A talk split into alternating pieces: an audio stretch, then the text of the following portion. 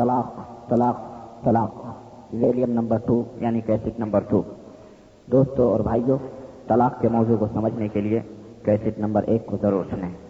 شکریہ۔ لیجیے cassette number ایک کا اگلا حصہ اس کیسٹ کے اندر سماعت فرمائیں۔ اس کا عورت کے حیض آنے کا انتظار کرے اور پھر جب وہ عورت اس حیض سے پاک ہو جائے تب اس کو جیسے پہلے اس نے طلاق دیا ہے، بغیر ہم بستری کیے ہوئے، اسی طرح سے اس کو طلاق دے۔ یہ اب اس کی کتنی طلاق ہو گئی؟ دوسری طلاق ہو گئی۔ کتنی طلاق ہو گئی؟ دو مرتبہ یہ طلاق ہو گئی، جس کو قرآن میں کہا ہے، اللہ رب العزت نے کہ اب طلاق و مرکان طلاق دو مرتبہ ہے۔ تین مہینے کی مدت پہلی طلاق، اس میں یا تو رجوع کرو بیوی سے، یا تو تین مہینے کی مدت اگر پوری ہو گئی، اگر تمہیں رکھنا ہے تو نکاح کر لو، نہیں رکھنا ہے تو چھوڑ دو، خلاص۔ طلاق ہو گئی۔ اب وہ طلاق طلاق بہتر بولنے کی ضرورت نہیں، وہ ایک ہی اس کے لیے بات سمجھ رہے ہیں؟ اب اگر آپ نے رجوع کر لیا یا نکاح کر لیا اور پھر آپ کو پریشانی ہوئی، تو اب اللہ نے کہا، اب یہ دوسرا دوسری مرتبہ کا طلاق ہے، اسی پہلی مرتبہ کی طرح دوسری مرتبہ بھی اسے طلاق دو۔ ہے ختم ہو جانے کے بعد، پاک و صاف ہو جانے کے بعد، اس میں تم نے ہم بستری نہ کی۔ اب پھر یہ عورت جب اس دوسری طلاق ہو گئی اس کے اوپر، پھر یہ عورت اس کے پاس، اسی گھر میں پھر تین مہینے کی عزت گزارے گی۔ پھر کتنے مہینے کی عزت گزارے گی؟ بہت آسان ہے، بہت آسان ہے۔ جھونک دیا تلا تلا تلا جاؤ۔ بہت آسان ہے۔ یہ دیکھ رہا پرانی قانون؟ اس قانون پہ نہ مفتی ملے ہمیں بتلاتے ہیں، ہمارے عوام کو اور ہمارے بیچارے لوگوں کو، عوام جاہلوں کو، عورتوں کو، مردوں کو، یہ ہمارے مفتی بھی ہے احکام نہیں بتلاتے لیکن آج میں آپ کو اسی لیے بتا رہا ہوں تاکہ ہوشیار ہو جاؤ، اللہ کے احکام اور اس کے رسول کے فرمان سے آپ بھی کم از کم فیضیاب ہو کہ یہ طریقہ کیا ہے۔ جب نہیں معلوم رہتا چلا دے دیا مفتی صاحب کے پاس پہنچ گیا مفتی نے کہہ دیا، جاؤ حلالہ کرواؤ جاؤ کوئی کھانڈ پکڑو اور اس کے حوالے اپنی بیوی کرو اور وہ جیسے چاہے اس کے ساتھ رکھے، جیسے آپ جا تو یہ حرام کاریاں کرتے ہو پھر حرام کاریاں یہ ہمارے یہاں کے مفتی ملا نے کرواتے بھی بیچارے مجبور کیونکہ ان کی آنکھوں میں تو پٹی بدی ہوئی، اللہ انہیں ہدایت دے۔ تو یہ احکام اس لیے بتا رہا ہوں تاکہ تمہاری آنکھیں کھلی ہوئی رہیں۔ اب عورت کیا ہے؟ تین مہینے کی عزت گزارے گی۔ جس کے خرچے برقے کا پورا ذمہ دار وہ شوہر ہوگا۔ اب پہلے طلاق کی طرح اس میں بھی اللہ نے شوہر کو اختیار دیا ہے کہ تین مہینے کی مدت میں یا تو رجوع کر لے، یا تو تین مہینے کے بعد جب گزر جائے تو اسے بھلائی کے ساتھ چھوڑ دے۔ اگر چھوڑنا نہیں چاہتا اور عزت بھی تین مہینے کی ختم ہو گئی، رجوع بھی نہیں کیا، تو اب اس کے لیے یہ حکم ہے کہ اسے نکاح کر لے۔ کیا کر لے اسے؟ نکاح کر لے۔ اب چلو اس نے نکاح کر لیا ماشاء اللہ پھر دوبارہ نکاح کر لیا۔ تنگ آ کے دوبارہ نکاح کر لیا۔ اب جب اس نے دوبارہ نکاح کر لیا اور دوسری بار اس نے رجاعت کر لی اور نکاح بھی کر لیا اور اب پھر وہ طلاق دینا چاہتا ہے۔ پھر وہ کیا کرنا چاہتا ہے؟ پریشان ہو کر کے طلاق دینا چاہتا ہے۔ کیونکہ وہ عورت اب بھی دو مرتبہ طلاق دینے کے بعد بھی نہیں سدھری اتنا سمجھانے کے بعد۔ پھر طلاق دینا چاہتا ہے۔ تو پھر اس شوہر کے اوپر ضروری ہے کہ وہ اس کے حیض کا انتظار کرے۔ جب وہ حیض سے پاک ہو جائے اور پھر وہ اس میں ہم بستری نہ کرے۔ تو ہم بستری کرنے سے پہلے ہی اسے یہ ایک طلاق دے۔ اب یہ گویا تیسری طلاق۔ کتنی طلاق ہوئی، بات سمجھ میں آ رہی ہے کہ نہیں آ رہی؟ میری بات سمجھ رہے ہیں آپ لوگ نہیں سمجھ رہے بھائی؟ یہ اس کی تیسری طلاق ہوگی۔ اب اس طلاق کے بعد وہ عورت عدت گزارے گی، پہلے کی طرح تین مہینے کی۔ لیکن اس شوہر سے یہ اختیار نہ ہوگا کہ وہ عورت سے پھر اس تین مہینے میں رجوع کرے۔ اس تیسری طلاق کے واقع ہو جانے کے بعد اب اس کے اوپر یہ اختیار نہیں ہے کہ وہ رجوع کرے یا اس سے دوبارہ نکاح کرے، بلکہ قرآن نے اس کا تیسرا حکم بتلایا کیا کہ فلا تحل لہو من بعد حتى تنكح زوجا غیرہ اب اس کے لیے وہ حلال نہیں ہوگی جب تک کہ یہ کسی دوسرے آدمی کی رضا اور رغبت اور اس کی خواہش کے مطابق اس دوسرے مرد سے شادی نہ کرے اور پھر وہ یا تو بیوہ ہو جائے یا اس کی طلاق کسی وجہ سے اپنی مرضی سے ہو جائے، بغیر معاہدہ اور بغیر شرط ورط کیے ہوئے۔ سمجھ رہے ہیں؟ اس سے طلاق ہو جائے کسی وقت میں۔ اب پھر وہ اپنے پہلے شوہر کے پاس وہ آنا چاہتی ہے، تب اس کے لیے حلال ہے، ورنہ اس سے پہلے وہ حلال نہیں ہے۔ اس طلاق کو شریعت کی اصطلاح میں طلاق بائن طلاق بائن، طلاق مغلغہ اور طلاق البتہ بھی کہتے ہیں۔ تو طلاق کی کتنی قسمیں ہوئی طلاق کی تین قسمیں ہوئی ایک طلاق رجئی جس طلاق کے اندر شوہر کو یہ اتھارٹی حاصل ہے کہ وہ عدت تین مہینے کے اندر اندر اپنے بیوی کو رجوع کر لے اپنے بیوی کو دوبارہ اپنا سکتا ہے۔ لیکن سوا تین مہینے کی عدت ختم ہونے کے بعد میں وہ عورت دوسری طلاق اس کے اوپر آٹومیٹک وہ کے ہو جائے گی یعنی وہ طلاق بائن ہو جائے گی۔ اب اس کے اوپر نکاح ضروری ہے، نکاح کر کے لائے گا۔ لیکن اب اس نے نکاح بھی کر لیا اور اپنے پاس رکھا، پھر تنگ ہوا، پھر اس نے دوسری طلاق اسی حساب سے دی، تو پھر کیا ہوا؟ اب یہ طلاق بائن یہ طلاق کہلاتی ہے۔ اب اس میں بھی یہی حکم ہے کہ یا تو تین مہینے کی مدت میں اس سے رجوع کر لے، یا تو اس کو چھوڑ دے۔ اب اب اس نے اگر رجوع کر لیا یا نکاح کر لیا تین مہینہ ختم ہونے کے بعد میں، تو اب اس کے اوپر تیسری طلاق دے، اس طلاق کو طلاق مغلدہ کہتے ہیں۔ طلاق رجعی، طلاق بائن اور طلاق مغلدہ یہ طلاق مغلدہ اس طرح سے اللہ رب العزت نے اس کے بعد بیوی قطعی طور پر شوہر کے اوپر حرام ہو جائے گی۔ اب اسے گھر میں رکھنا حرام ہے۔ اب اس عورت کو اپنے گھر میں رکھنا۔ شوہر اب اس عورت کو اپنے گھر میں نہیں رکھے گا۔ اللہ اور اس کے رسول کا یہ قانون ہے کیوں؟ کہ اب تو کوئی شکل ہی نہیں باقی رہی میاں بیوی کے ملنے کی۔ تو اب مل کیسے سکتے ہیں؟ اس لیے شوہر عورت وہ گھر چھوڑ دے گی اور اب وہ شوہر نہ اس کے اوپر کھانا دے گا، نہ اس کے اوپر پانی دے گا اور اس گھر کو، اس کو گھر اور بھی نہیں دے گا۔ یہی دلیل کتاب و سنت ہے، یہی ثابت ہے۔ اور اسی قسم کا کیس نائنٹین ایٹی فائیو کے اندر انڈیا گورنمنٹ نے، پارلیمنٹ ہاؤس کے اندر اسی شاہ بانو کیس مدھیہ پردیش کی جو تھی، اسی کیس کے اوپر مداخلت کی تھی اور کہا تھا کہ یہ طلاق مغلبہ تین طلاق واقع ہو جانے کے بعد بھی مسلمانوں کے لیے ضروری ہے کہ وہ عورت کو جو ہے گھر دے، خرچہ دے، رہنا دے اسی کے اوپر مسلمانوں نے وہ کیس اٹھایا تھا اور کہا تھا کہ نہیں، یہاں جو ہے کیا کہتے ہیں یہ اسلام کے خلاف ہے اور اسلام کے اندر انٹرفیئر کرنا ہے اور صحیح حقیقت بھی بات وہ تھی، سمجھ رہے یہی یہی وہ کیس تھا۔ اسلام، قرآن اور حدیث نے اس عورت کو، اب وہ عورت اجنبی ہو گئی، گھر میں رکھنے کا حکم اس کو نہیں ہے، نہ اسے خرچہ پانی دینے کا۔ یہ ہے اسلام کا نظام طلاق جو صحیح صحیح کتاب و سنت کی روشنی میں ہم نے آپ کے سامنے واضح کر دیا ہے۔ اس تعلیم میں آپ کو کہیں بھی کوئی کمی، کوئی کجی، عورت کے اوپر کوئی ظلم، عورت کے اوپر کوئی زیادتی اسلام کی نظر آ رہی ہے؟ اسلام نے کہیں عورت کے اوپر ظلم جاتی کی ہے، بلکہ ایسا واضح اور ایسا روشن راستہ جو میاں اور بیوی کے آپسی حقوق، ان کی آپسی شفقت و محبت کی طرف رہنمائی کرتا ہے اور جو کسی بھی دوسرے مذہب کے اندر اور دھرم کے اندر موجود نہیں ہے۔ آپ نے یہ دیکھا کہ تین تین ماہ کی یہ لمبی پیریڈ تین تین ماہ کی یہ لمبی پیریڈ جو طلاق کے بعد اگر آپ غور کریں تو اللہ کی عظیم عظیم حکمتیں اور اللہ کی عظیم عظیم مسلحتیں اس کے اندر پوشیدہ ہیں۔ جو میں نے ابھی تھوڑی دیر پہلے آپ کے سامنے اس کو بیان بھی کیا ہے۔ یہ ہے طلاق دینے کا شرعی طریقہ اور یہ ہے طلاق اور طلاق دینے کا اسلامی ڈھنگ اور اسلامی طریقہ۔ اب طلاق کا وہ طریقہ جو آج جاہل عوام کے اندر اور بڑے بڑے مفتی ملانوں کے اندر بھی وہ رائج ہے، جو اسلام کے اندر بداس ہے، وہ طلاق وہ طریقہ طلاق جو اسلام کے اندر حرام ہے، جسے کر کے آدمی حرام کاری کے اندر ملوث ہوتا ہے۔ وہ طریقہ کیا ہے؟ وہ طریقہ یہ ہے کہ آدمی بیک وقت حیض ہو یا غیر حیض ہو کسی بھی حالت میں عورت کے اوپر ناراض ہوا، ذرا سی نمک تیز ہوئی، ذرا سا مرچا تیز ہوئی، ذرا سا جو روٹی جل گئی، ناراض ہوا اور فوراً کیا کہہ دیا تم مجھے تجھے میں تجھے تین طلاق دیتا ہوں، میں تجھے دس طلاق دیتا ہوں، میں تجھے تین ہزار طلاق دیتا ہوں، میں تجھے ایک کروڑ طلاق دیتا ہوں۔ اس طرح کے مرد ہیں جو بول دیتے ہیں، حید ہو، ناپاکی ہو، کچھ بھی ہو، فٹافٹ طلاق دے دیا۔ اس پاکی میں، اس پاکی میں طلاق دے۔ یعنی یعنی ان تمام سب حالات کے اندر وہ طلاق دے۔ یہ تمام سب اس قسم کی طلاقیں جو حیض کی حالت میں دی گئی ہیں، جو اس شہر میں دی گئی ہیں جس میں اور مرد مل چکا ہے، یا ایک بیک تین طلاقیں دی گئی ہیں۔ یہ اسلام کے اندر، تمام علماء کے اندر، تمام ائمہ کے اندر، تمام ائم اربا تمام مذاہب کے اندر اس طرح کی تینوں طلاقیں یہ شریعت کے اندر بداس ہیں۔ یہ شریعت کے اندر سراسر حرام کاری۔ حرام ہے اس طرح کی طلاق دینا۔ آئیے میں آپ کو بتاؤں اس سلسلے میں اگر آپ سوچیں کہ چلو ٹھیک ہے، اگر کسی نے اس طرح کی طلاق دی، اس طرح کی طلاق دے دی، حرام کاری کیا بھی تو کیا وہ طلاق اس کے اوپر واقع ہوگی کہ نہیں ہوگی؟ سوال پیدا ہوتا ہے کہ نہیں چلو ٹھیک۔ ہے اس نے حرام کاری سے طلاق دیا، اس نے حیض میں طلاق دیا، طلاق طلاق طلاق۔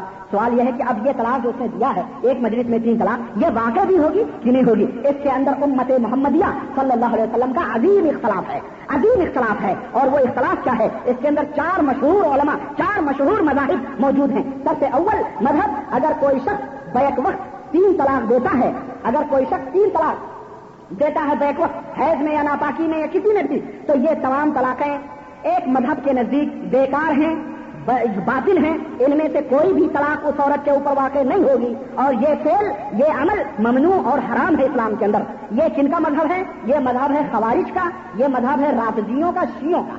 یہ رابضی شیوں کا مذہب ہے۔ یہ نہیں مانتے، ایک مجلس کی تین طلاقوں کو نہیں مانتے، کہتے اس کے اوپر ایک بھی طلاق نہیں پڑی۔ اس کے اوپر ایک بھی طلاق نہیں پڑی۔ یہ باطل فرقے ہیں جن کا یہ مذہب ہے۔ نمبر دو، لیکن یہ اپنے آپ کو بہرحال مسلمان کہتے ہیں۔ یہ بھی مسلمان اپنے آپ کو کہتے ہیں، اسلام کے یہ مشہور فرقے ہیں۔ نمبر دو، ایک وقت کی تین طلاقیں واقع ہو جائیں۔ گی ایک وقت کی تین طلاقیں۔ ایک وقت میں آدمی نے کہا، میں نے تجھے طلاق دیا، میں نے تجھے طلاق دیا، میں نے تجھے طلاق دیا۔ یہ طلاق واقع ہو جائے گی، مگر یہ عمل حرام اور بدعت ہے۔ یہ کس کا مذہب ہے؟ یہ مذہب ہے احناف کا یعنی حنفیوں کا، مالکیوں کا ہمبلیوں کا اور متعدد لوگوں کا۔ یہ دوسرا مذہب۔ تیسرا مذہب، ایک وقت کی تینوں طلاقیں واقع ہو جائیں گی اور یہ فیل مباح ہے، حرام نہیں ہے۔ یہ تیل کیا ہے؟ مباح ہے، حرام نہیں ہے۔ بشرطے کی حیض میں یا ایسے توہر میں نہ دی گئی ہو جس میں ہم بستری ہو گئی ہو، مگر پھر بھی طلاق واقع ہو جائے گی، مگر یہ فیل حرام اور بدعت ہوگا۔ یعنی اگر اس نے توہر میں تینوں طلاقیں دی ہیں، تو وہ طلاق مباح ہے، جائز ہے۔ یہ مذہب ہے امام شافعی رحمت اللہ علیہ کا۔ سمجھ رہے اور چوتھا مذہب چوتھا مذہب، ایک وقت کی تین طلاقیں صرف ایک ہوں گی۔ ایک وقت کی تین طلاقیں صرف ایک طلاق ہوں گی۔ بشرطے کی طلاق دینے کے لائق وقت میں طلاق دی گئی ہو۔ جو طلاق دینے کا وقت اللہ اور اس کے رسول نے بتایا اس میں طلاق دی گئی ہو۔ نیز ایک وقت میں ایک سے زیادہ طلاق دینی، یہ اسلام کے اندر حرام اور ممنوع ہے اور اسی قدر حرام اور ممنوع طلاقیں بھی باطل ہو جائیں گی۔ یہ مذہب ہے اہل حدیث کا، اہل ظواہر کا اور متعدد اصحاب رسول صلی اللہ علیہ وسلم کا اور متعدد صحاب تابعین اور صحابہ کا اور سلف صالحین کا۔ یہ چار مشہور مذاہب ہیں اس طلاق کے سلسلے میں۔ اختلاف جہاں موجود ہے کہ تین طلاقیں دینے کے بعد کیا اس کے اوپر وہ طلاق واقع ہوگی کہ نہیں ہوگی؟ یہ چار مذاہب میں نے آپ کے سامنے بیان کیے۔ اب اس ان چاروں میں حق کون سا ہے؟ باطل کون سا ہے؟ ظاہر ہے اس کے لیے دلیلوں کی ضرورت ہے۔ اس کے لیے کس کی ضرورت ہے؟ دلیلوں کی ضرورت ہے۔ قرآن اور سنت کی دلیلیں جس کے پاس حق ہوں گی، وہی وہی ہمارے نزدیک حق ہے۔ اور جس کے پاس قرآن اور سنت کی دلیلیں نہیں، بلکہ قیاس اور ادھر ادھر کی علم گلم دلیلیں ہوں گی، وہ ہمارے لیے ہے کوئی قابل عمل اور قابل قبول نہیں ہے۔ میرے دوستوں اور بھائیوں یہ مکمل طور پر ان شاء اللہ تبارک و تعالیٰ وقت کم ہے اور میں ذرا سا کچھ زیادہ ہی نوٹ کر کے آپ کے سامنے حاضر ہوا تھا۔ میں مزید تفصیل جو ہے اس کی ان شاء اللہ تبارک تعالیٰ اگلے ہفتے پورے کرنے کی کوشش کروں گا۔ اور حق کون سا ہے؟ اس کے اندر یہ جو ہے کون سا مذہب حق ہے؟ قرآن و سنت سے کون سے لوگ قریب ہیں؟ اور اسی طرح سے کون جو لوگ اور دوسرے جو مذہب ہیں، ان کی دلیلیں کیا ہیں؟ ان کے رد کیا ہیں؟ ان کے اوپر، ان کے پاس کیسی دلیلیں ہیں؟ وہ بھی یہ بقیہ باتیں میں انشاءاللہ آئندہ ہفتے میں پوری کروں گا۔ اور آئندہ ہفتے میں میں پورے بحث کا اور اپنے ان تین چار خطبے جو ہوئے ہیں، ان کا نچوڑ آپ کے سامنے لا کر کے اینڈ میں حاضر کروں گا۔ اللہ واد اللہ شریف سے دعا ہے کہ اللہ تبارک تعالیٰ ہمیں اور آپ کو ہم نیک عمل کرنے کی توفیق عطا فرمائے اور ہم سب کو کتاب و سنت پر چلنے کی توفیق عطا فرمائے اور ہم سب کے دلوں سے نفرت، تعصب، قدورت اور وحشت اور اس طرح کی دشمنی اور عداوت کو اللہ تبارک تعالیٰ ہم تمام لوگوں کے دلوں سے دور فرمائے۔ آمین، یا رب العالمین۔ وما علينا الا البلاغ۔ بارك الله لنا ولكم في القران العظيم۔ ونفعنا واياكم بالايات والذكر الحكيم۔ انه تعالى جواد كريم وملك بالرؤوف الرحيم محمد. قال الله تبارك وتعالى في القرآن المجيد. أعوذ بالله السميع العليم من الشيطان الرجيم. بسم الله الرحمن الرحيم. وما آتاكم الرسول فخذوه وما نهاكم عنه فانتهوا. وقال تعالى في مقام آخر. فإن تنازعتم في شيء فردوه إلى الله والرسول. دوستو اور بھائیوں اور بزرگوں طلاق کے مسئلے کے اوپر تقریباً مسلسل تین ہفتوں سے گفتگو ہو رہی ہے اور بات کچھ زیادہ لمبی ہی ہوتی جا رہی ہے۔ یہ ایک ایسا مسئلہ ہے جو امت کے اندر بہت زمانے سے مختلف سی رہا۔ ہے بہت زمانے سے امت میں اس کے اندر اختلاف تھا۔ اور علماء، مفتیان کرام، محدثین اور ائمہ اس کے اندر مختلف رہے۔ اس موضوع کے اوپر بے شمار کتابیں تحریر کی گئیں اور بڑی زخیم زخیم اور بڑی موٹی موٹی کتابیں لکھی گئی ظاہر ہے کہ میں ان تمام کتابوں کا نچوڑ یا ان تمام کتابوں کا لب لباب یا اس کا مغ یہ دو تین چار مجلسوں میں پورا کرنا بہت مشکل کام ہوتا ہے۔ مغز نکالنا اور اس کو نچوڑ کے آپ کے سامنے لا کے بنا بنایا کھانے کی طرح رکھ دینا، یہ بہت ہی، یہ شیر لانے کے مترادف ہے یہ، اور بہت ہی سخت کام ہے۔ لیکن پھر بھی آپ حضرات کی دعائیں ہمارے ساتھ ہیں اور اللہ وحدہ اللہ شریف کی توفیق ہمارے ساتھ ہے۔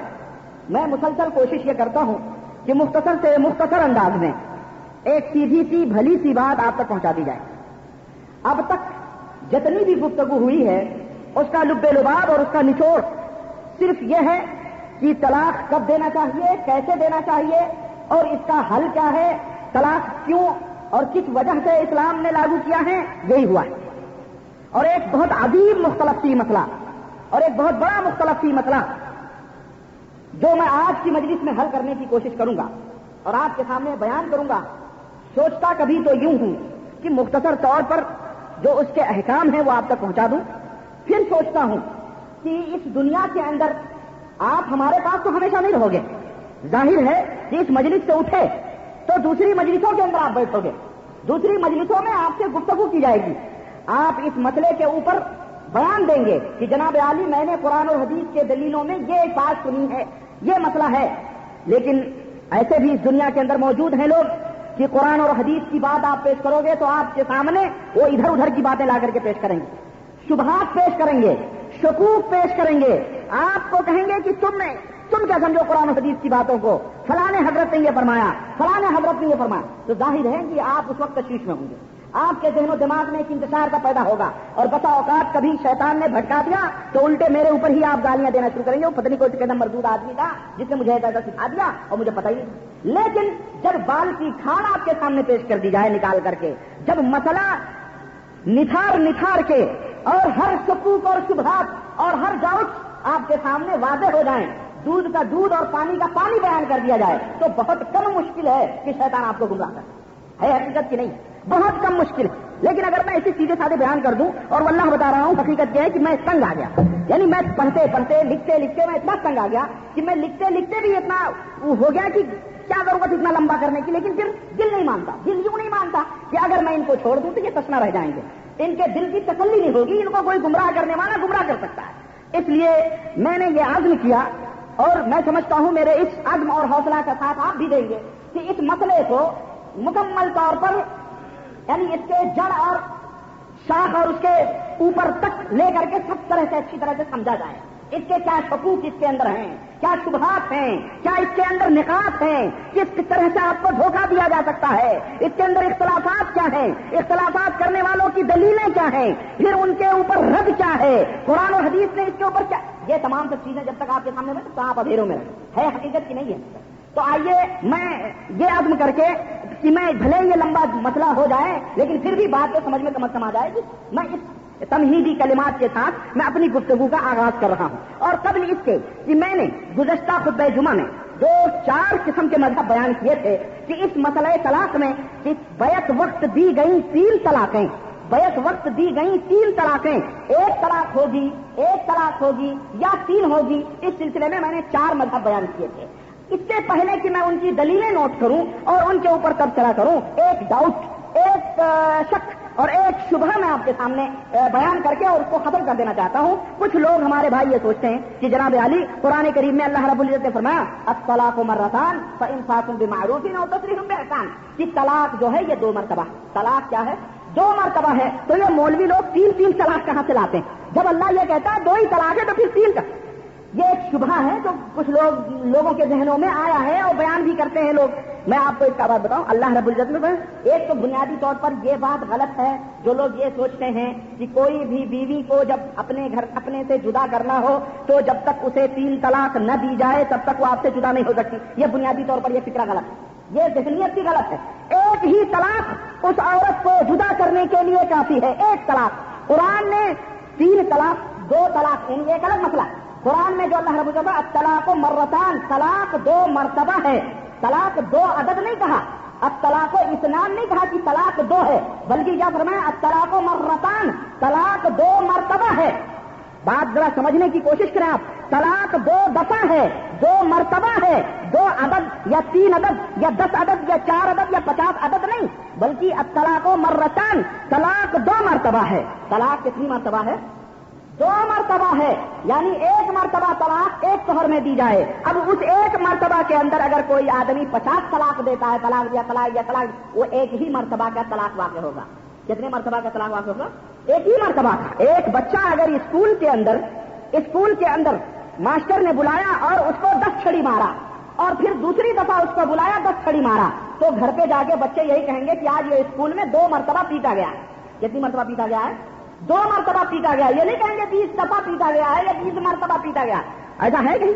کہیں گے دو مرتبہ پیٹا گیا ہے۔ وہ جو ایک دس عدد چھڑی اس کے اوپر پڑی ہے، اس کی کوئی ویلو نہیں ہوگی، بلکہ ایک ہی مرتبہ شمار ہوگی۔ بھلے اس نے دس عدد چھڑی ماری ہے، لیکن کہاں یہ جائے گا کہ اس نے کیا ماری ہے؟ ایک مرتبہ مارا۔ ہے کہ نہیں؟ استاد نے ایک مرتبہ مارا، دو دفعہ دو مرتبہ اسکول میں پیٹا گیا۔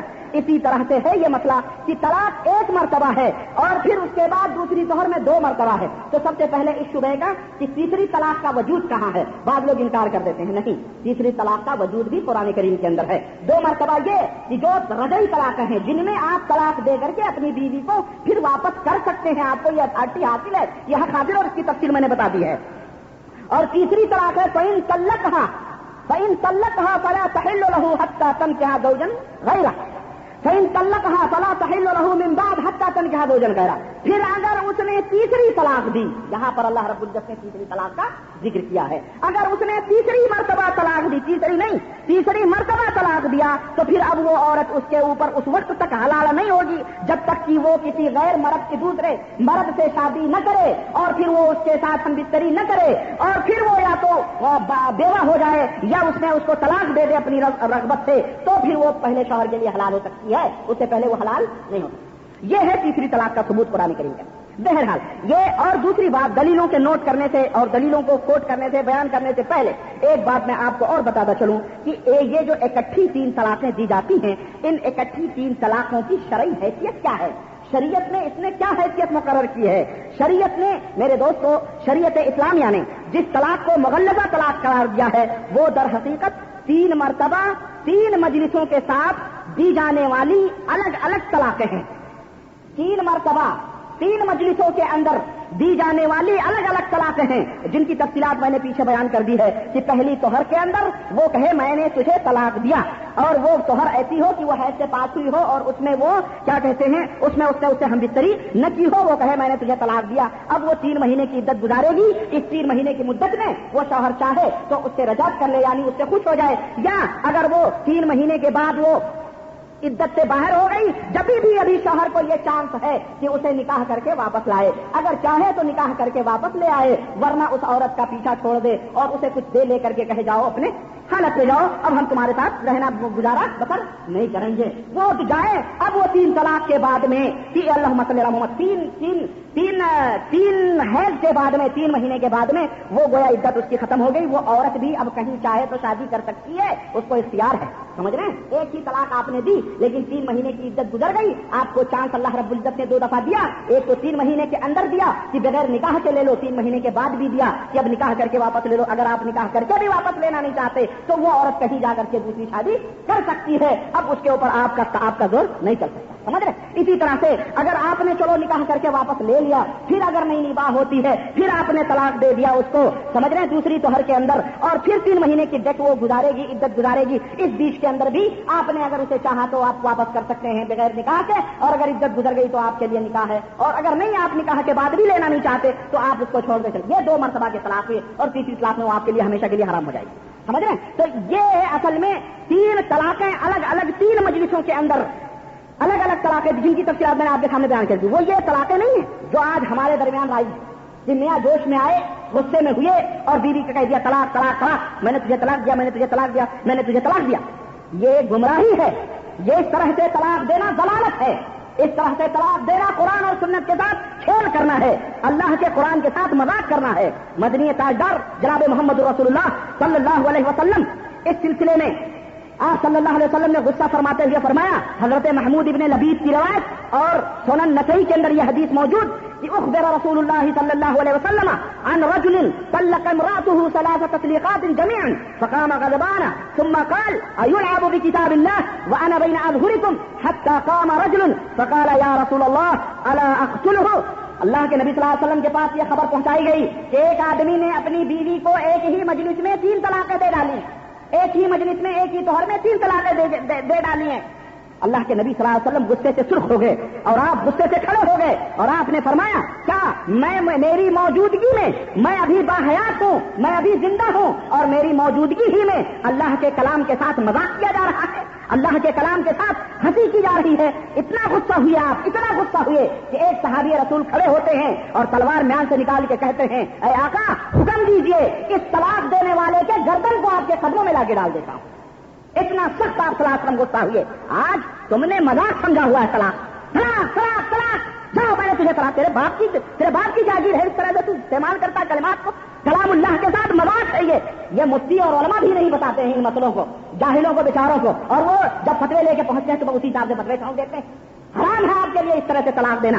یہ اللہ اس کے رسول کے کلام کے ساتھ مذاق کرنا ہے۔ آپ صلی اللہ علیہ وسلم نے فرمایا، میں موجود ہوں اور کلام اللہ کے ساتھ مذاق کیا جاتا ہے۔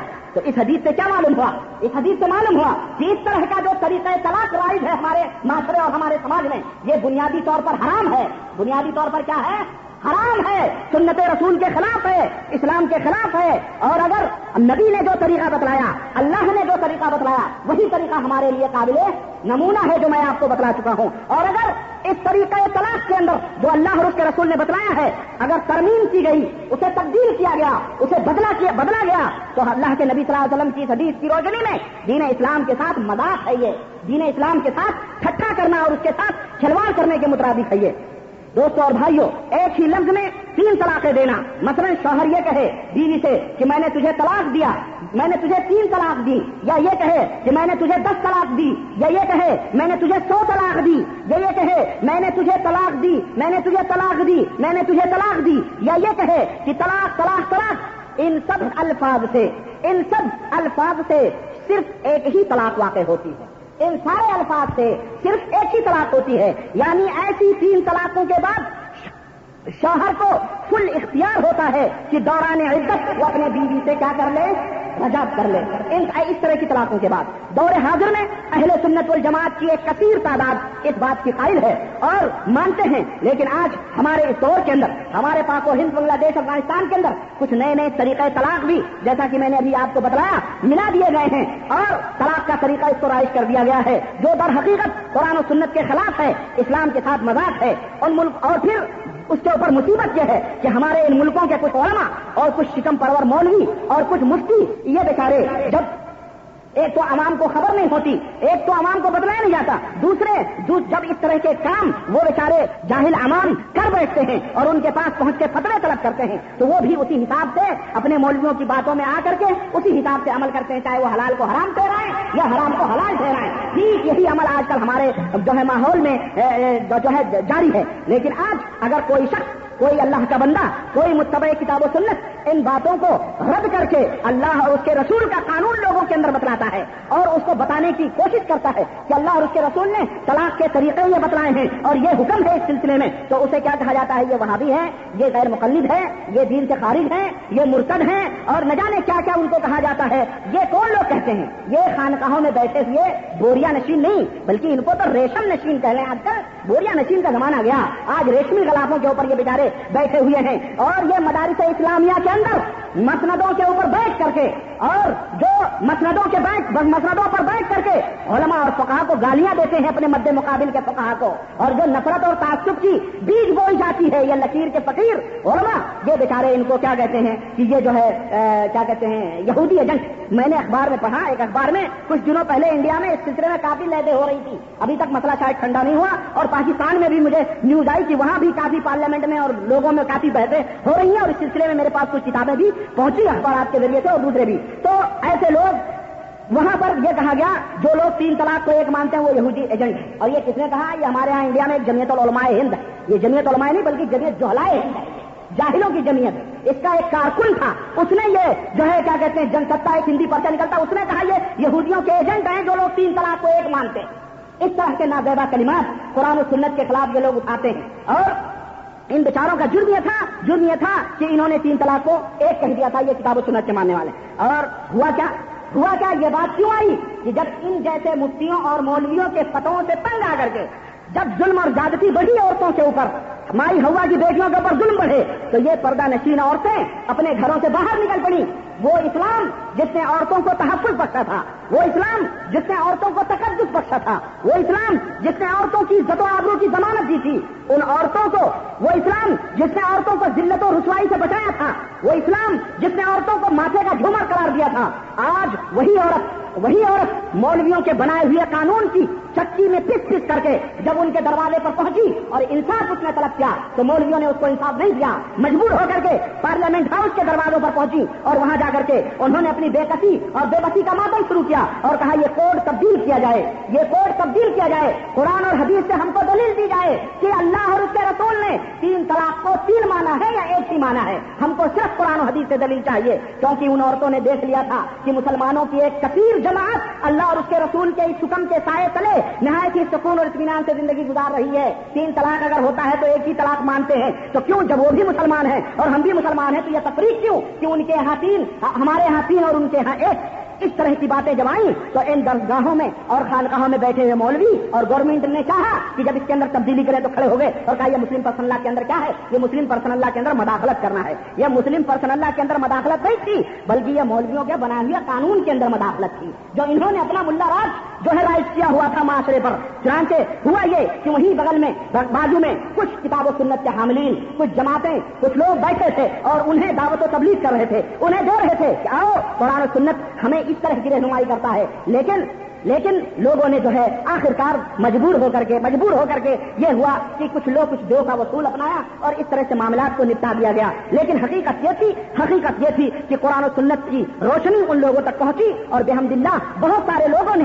اللہ اور اس کے رسول کے اس بتائے ہوئے وصول اور ضابطے کو سمجھا اور متاثر فرقہ پرست جماعتوں اور گروہوں نے بھی، جو مسلم جماعتوں کے اندر تھی انہوں نے بھی اس بات کا اعتراض کیا کہ حقیقت یہ ہے کہ تین طلاق قرآن و سنت کی روشنی میں ایک ہی طلاق مانی جائے۔ اگر اس کو چیر مانا جائے گا تو بہت بڑا فساد پیدا ہو جائے گا۔ میرے دوستوں اور بھائیوں یہ اس طرح سے کچھ لوگوں نے کچھ گھبلا کرنا شروع کیا اور یہاں تک کہہ دیا کہ یہ شیوں کے ماننے والے ہیں۔ شیوں کی گروہ شیوں کی جماعتیں تین طلاق کو ایک مانتی ہیں۔ اس لیے یہ لوگ جو تین طلاق پہنچے ہوئے شیوں کی جماعت، اور نوز بلّہ شیوں کے گروہ۔ اس طرح کی باتیں۔ کہتی بہرحال ہم کہاں ان کی پوسٹ مارٹم کرنا شروع کریں؟ اور اگر ہم ان ان کے پیچھے پڑیں اللہ کی قسم، تو بہت لمبا وقت چاہیے اور بہت موضوع چاہیے اور ایسی ایسی باتیں ہیں ان کی کہ جو شیوں کو شیعہ پرست یا شیوں کے منہج اور ان کے طریقے پر چلنے کے لیے ہمیں کہہ رہے ہیں، ہم ان کو ایسی ایسی باتیں لا کے پیش کریں کہ یہ شیوں کے جو ضروریت میں تھے شیوں میں تھے یہ اصل میں۔ لیکن ہم ان سب چکروں میں نہیں پڑنا چاہتے۔ سیدھی سادی بات یہ ہے کہ آئیے ہم یہ دیکھیں۔ کہ تین طلاقیں جو اسلام کے اندر رائج ہیں۔ ان تین طلاقوں جو جو اسلام کے اندر رائج نہیں تھیں، بلکہ بعد میں رائج کی گئی اور اس کو تین نافذ کیا گیا۔ یا آخر، آخرکار یہ مسئلہ کہاں سے آیا؟ کس جگہ سے آیا؟ یہ نظام ہے چنانچہ ہم نے اسلام کا نظام طلاق پڑھ لیا اور سمجھ لیا اور یہ کیسے ہے آپ کو یہ بھی معلوم ہو گیا یہ کیوں ہے اب آئیے ذرا تین طلاقوں کی جو دلیلیں ہیں، اس کے اوپر میں آپ کے سامنے یہ بات بیان کرتا چلوں کہ ان کی دلیلیں کیا ہیں۔ نبی کریم صلی اللہ علیہ وسلم کے زمانے میں اور حضرت ابو بکر صدیق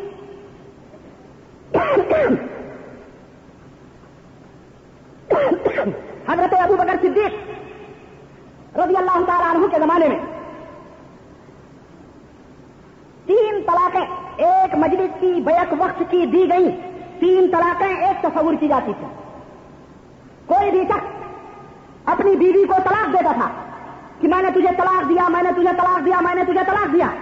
نبی رحمت صلی اللہ علیہ وسلم کے سامنے یہ مسئلہ لایا گیا اور آپ صلی اللہ علیہ وسلم نے اسے فرمایا کہ یہ تینوں طلاقیں ایک ہوئی، تو اسے رجوع کر رہے یہی حکم حضرت ابو بکر صدیق رضی اللہ تعالیٰ عنہ کے زمانے میں بھی تھا۔ یہی حکم حضرت عمر فاروق اعظم رضی اللہ تعالیٰ عنہ کے دو سالہ دور خلافت میں، شروع کے دو سالہ دور خلافت میں حضرت عمر کے زمانے میں بھی تھا۔ اب جو لوگ دلیل پکڑتے ہیں کہ تین ایک مجلس کی تین طلاقیں تین ہوتی ہیں، ان کی کیا دلیل ہے؟ وہ بھی اسی حدیث کے اندر موجود ہے۔ صحیح مسلم کی روایت، حضرت عبداللہ ابن عباس رضی اللہ تعالیٰ عنہ اس حدیث کے راوی کہتے ہیں، کان طلاق على عهد رسول الله صلى الله عليه وسلم وابي بكر وسنتين من خلافة عمر، طلاق الصلاة واحدة. فقال عمر بن الخطاب، ان الناس قد استعجلوا في امر كانت لهم فيه انات فلو امضينا عليهم، فلو امضيناه عليهم فامضاه عليهم. رواه مسلم كتاب الطلاق۔ حضرت عبداللہ بن عباس کہتے ہیں کہ رسول اللہ صلی اللہ علیہ وسلم کے زمانے میں اور حضرت ابو بکر کے زمانے میں اور حضرت عمر کی خلافت کے ابتدائی دو سالوں میں تین طلاق کو ایک ہی طلاق مانا جاتا تھا۔ لیکن حضرت عمر بن خطاب نے فرمایا کہ جس معاملے میں یعنی طلاق کے معاملے میں لوگوں کو سوچ اور بچار سے کام لینا چاہیے تھا اس میں اب وہ جلد بازی کرنے لگے ہیں۔ لہذا ہم کیوں نہ اس کو نافذ کر دیں۔ یعنی تین طلاق دینے لگے ہیں تو تین کو تین کیوں نہ نافذ کر دیں۔ چنانچہ آپ نے اس کو ان کے اوپر نافذ کر دیا۔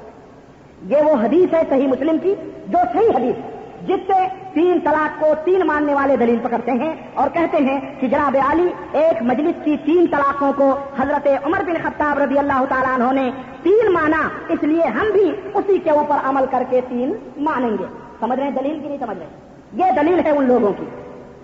اور یہ حدیث ہے جو ثبوت میں پیش کی جاتی ہے۔ اور یہ دعویٰ بھی کیا جاتا ہے کہ صحابہ کا، تابعین کا طب تابعین کا اس بات کے اوپر اجماع ہے یعنی اتفاق ہے، کسی کا اختلاف نہیں۔ کہ ایک مجلس میں دی گئی تین طلاقیں تین مانی جائیں۔ یہ دلیل ہے، اس طرح کا دعویٰ کیا جاتا ہے۔ آئیے اس حدیث کے چند پہلوؤں کے اوپر غور کریں اور سوچیں کہ اس حدیث میں ہمیں کن باتوں کی تعلیم دی گئی ہے اور کس طرح کا ہمیں ان باتوں میں حکم دیا گیا ہے۔ اگر ہم ان باتوں کو غور سے پڑھیں گے اور اس حدیث میں ہی سوچیں گے تو یقیناً حق کی بات اور حق راستہ ہمیں نظر آئے گا۔ حق اسی حدیث کے اندر موجود ہے، لیکن تھوڑا سمجھنے کی بات ہے۔ حق اسی حدیث کے اندر دونوں گروہوں کی دلیل یہی ہے، لیکن حق موجود ہے اسی کے اندر۔ حق کس کے پاس ہے، وہ سمجھنے کی کوشش کریں۔ نمبر ایک، اس حدیث سے ہمیں معلوم ہوا کہ خود نبی رحمت صلی اللہ علیہ وسلم اور آپ کے بعد آپ کے جلیل القدر صحابی، حضرت ابو بکر صدیق خلیفت خلیفہ رسول صلی اللہ علیہ وسلم، بلکہ خود حضرت عمر کے ابتدائی دو سال، ابتدائی دو سال کی خلافت میں تین طلاقوں کا حکم تین نہیں تھا بلکہ ایک ہی تھا۔ اس حدیث سے معلوم ہوا، یہ معلوم ہوا کہ نہیں معلوم ہوا؟ میں آپ سے پوچھنا چاہتا ہوں کہ ذرا آپ اپنے دماغ کو اور اپنے ذہن کو استعمال کریں اور آپ کو آپ کے نبی کی اطاعت اور محبت کا واسطہ دے کر کے اور جس نبی کا آپ کلمہ پڑھتے ہیں، اس کا واسطہ دے کر کے میں آپ سے پوچھتا ہوں کہ وہ عمل وہ عمل یا وہ تعامل جو نبی کے زمانے کا عمل جو صدیق اکبر کے زمانے کا عمل ہے، وہ عمل زیادہ صحیح اور بہتر ہوگا، یا وہ عمل جس کا آغاز بھی حضرت عمر کے خلافت کے دو سال کے بعد سے ہوا، وہ زیادہ صحیح اور بہتر ہوگا۔ آپ بتلائیں۔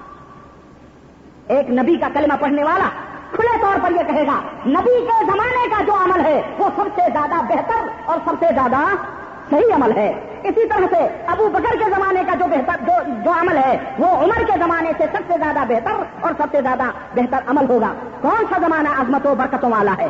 کون سا زمانہ ہے جس میں جبریل رب کی طرف سے وہی الہی لے کے نازل ہوا کرتے تھے؟ کون سا زمانہ زیادہ خیر و برکت والا ہے جو جس کا سلسلہ ہی وہ زمانہ جس میں وہی کا سلسلہ ختم ہو گیا ہو، یا وہ زمانہ جس میں وہی الہی آتی رہی ہو؟ ظاہر ہے وہ زمانہ سب سے افضل ہوگا جس میں اللہ کی وہی آتی رہی۔ اگر آپ کو اپنے نبی سے سچی اور پکی محبت ہے، تو یقیناً آپ یہی برجستہ کہو گے کہ جو نبی نے بات کی ہے، جو نبی کے زمانے کا مسئلہ رہا، جو نبی کے زمانے کا فتوا تھا، وہی بات سب سے زیادہ افضل اور وہی بات سب سے زیادہ بہتر ہے۔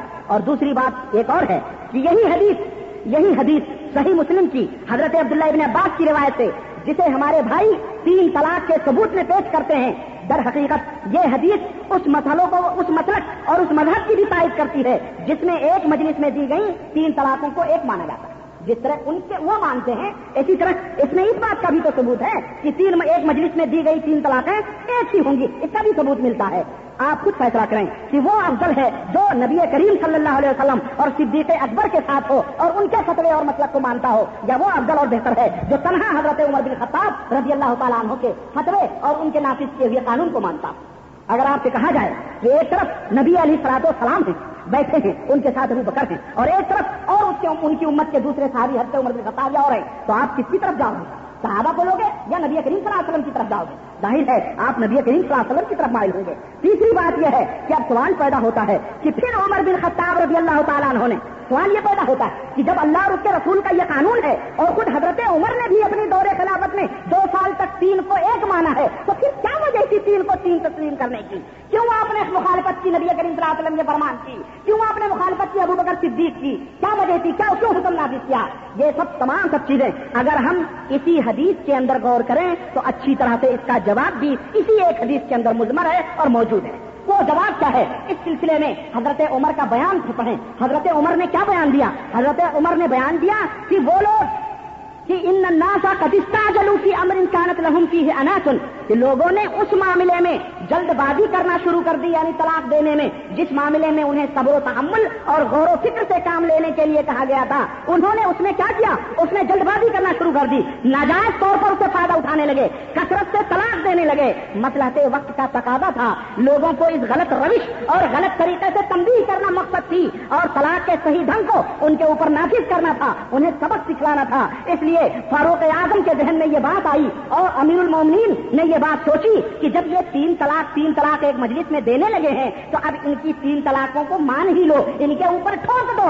تاکہ یہ آئندہ اس طرح سے طلاق کو مذاق نہ بنائیں، اس طرح سے طلاق نہ دیں۔ چنانچہ اس سخت اقدام سے لوگوں کو تاکہ نصیحت ملے اور کثرت سے جو طلاق دیے جا رہے ہیں معاشرے میں، وہ رک جائے۔ گویا یہ جو ہے ایک سزا اور ایک دھمکی تھی، تاکہ لوگ ایک ساتھ تین طلاق دینے سے بعد آ جائیں، ورنہ شروع خلافت کے دو سال کے اندر شروع خلافت کے دو سال کے اندر فاروقی عدالت نے اگر یہ کوئی شرعی حکم ہوتا تو اس شرعی حکم کو کیوں روکے رکھا؟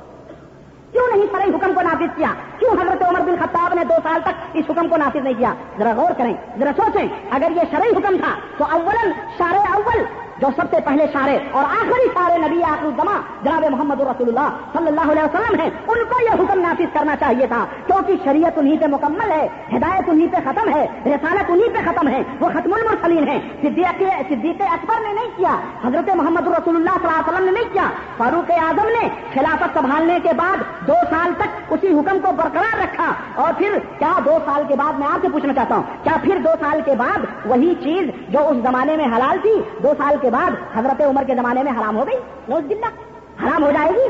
تو گویا کہ اگر ہم یہ کہیں کہ حضرت عمر نے اس کو شرعی قانون بنا کر کے نافذ کیا، تو گویا یہ حضرت عمر کے ایمان اور عقیدے پر ایک طرح کا الزام ہے کہ اللہ اور اس کے رسول کے مخالفت انہوں نے کی۔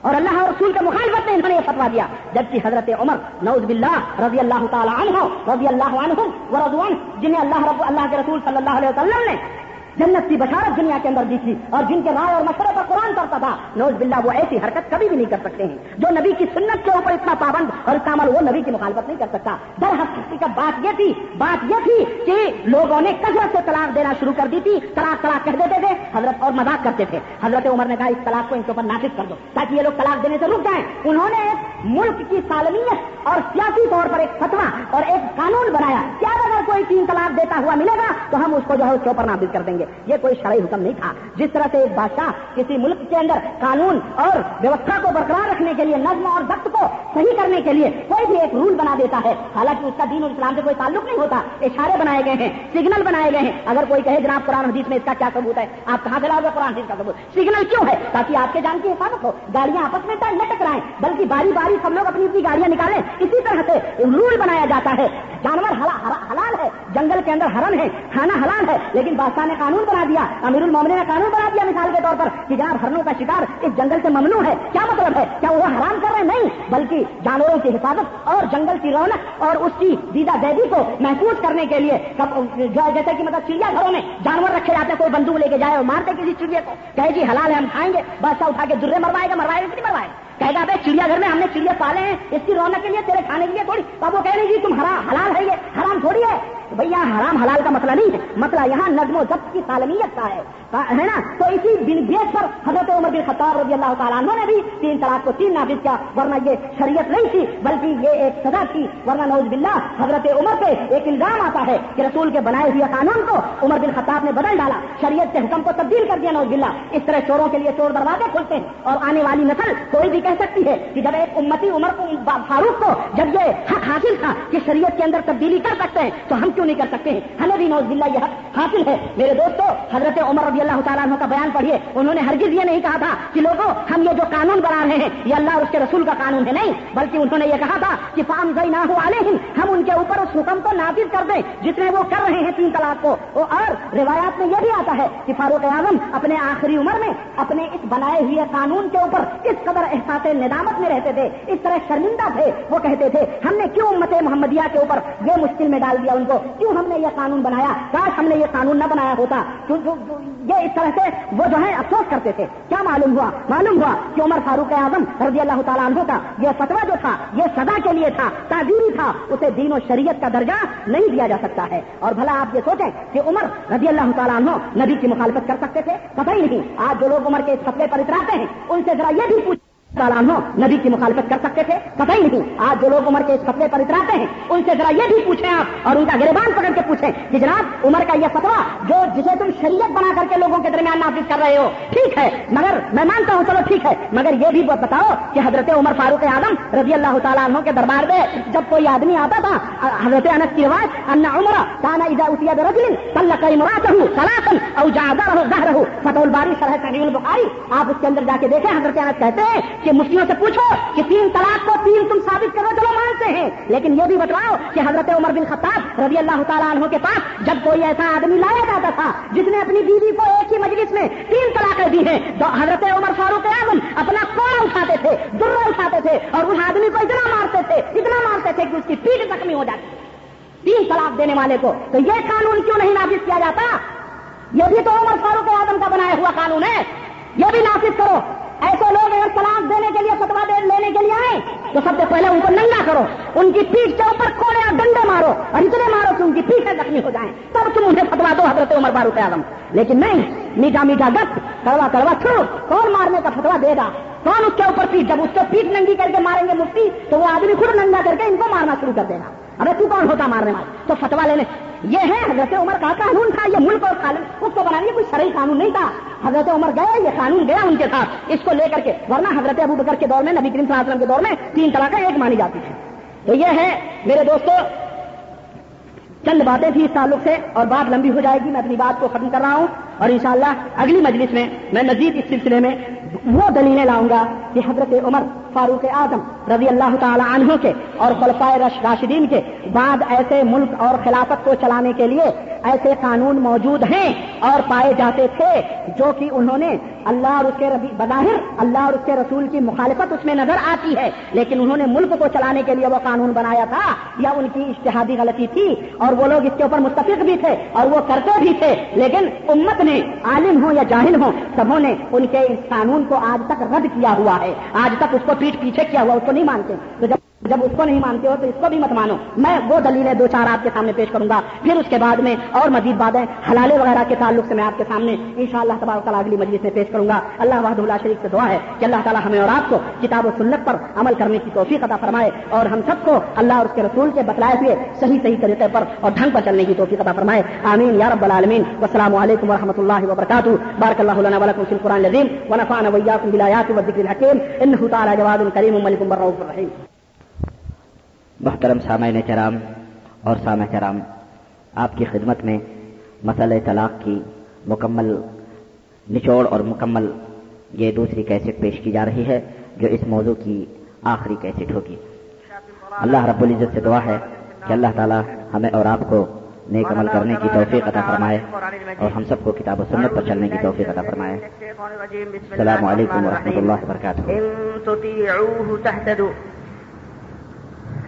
وقال تعالى في مقام آخر، لقد كان لكم في رسول الله أسوة حسنة. تمام قسم کی حمد و ثنا کبریائی اور بڑائی اس خالق کائنات کے لیے لائق و زیبہ ہے، جس نے ہمیں اور آپ کو پیدا فرمایا۔ درود و سلام کے بیش بہا نظرانے اس ذات مبارکہ مقدسہ پر، جو ساری کائنات کے لیے ہدایت اور پیغمبر رشد و ہدایت بن کر کے تشریف لائے۔ قرآن کریم کی جن آیات کی تلاوت میں نے کی ہے، اللہ وحدہ العشریق نے اس میں ارشاد فرمایا ہے کہ اے لوگوں اگر تم ہمارے رسول، ہمارے نبی کی اطاعت کرو گے پیروی کرو گے تو تم ہدایت پا جاؤ گے گویا، ہدایت کا سرچشمہ اور ہدایت کا منبع نبی کریم صلی اللہ علیہ وسلم کو اللہ وحدہ اللہ شریف نے ٹھہرایا ہے اور انہی کے اوپر دین کو مکمل کیا ہے۔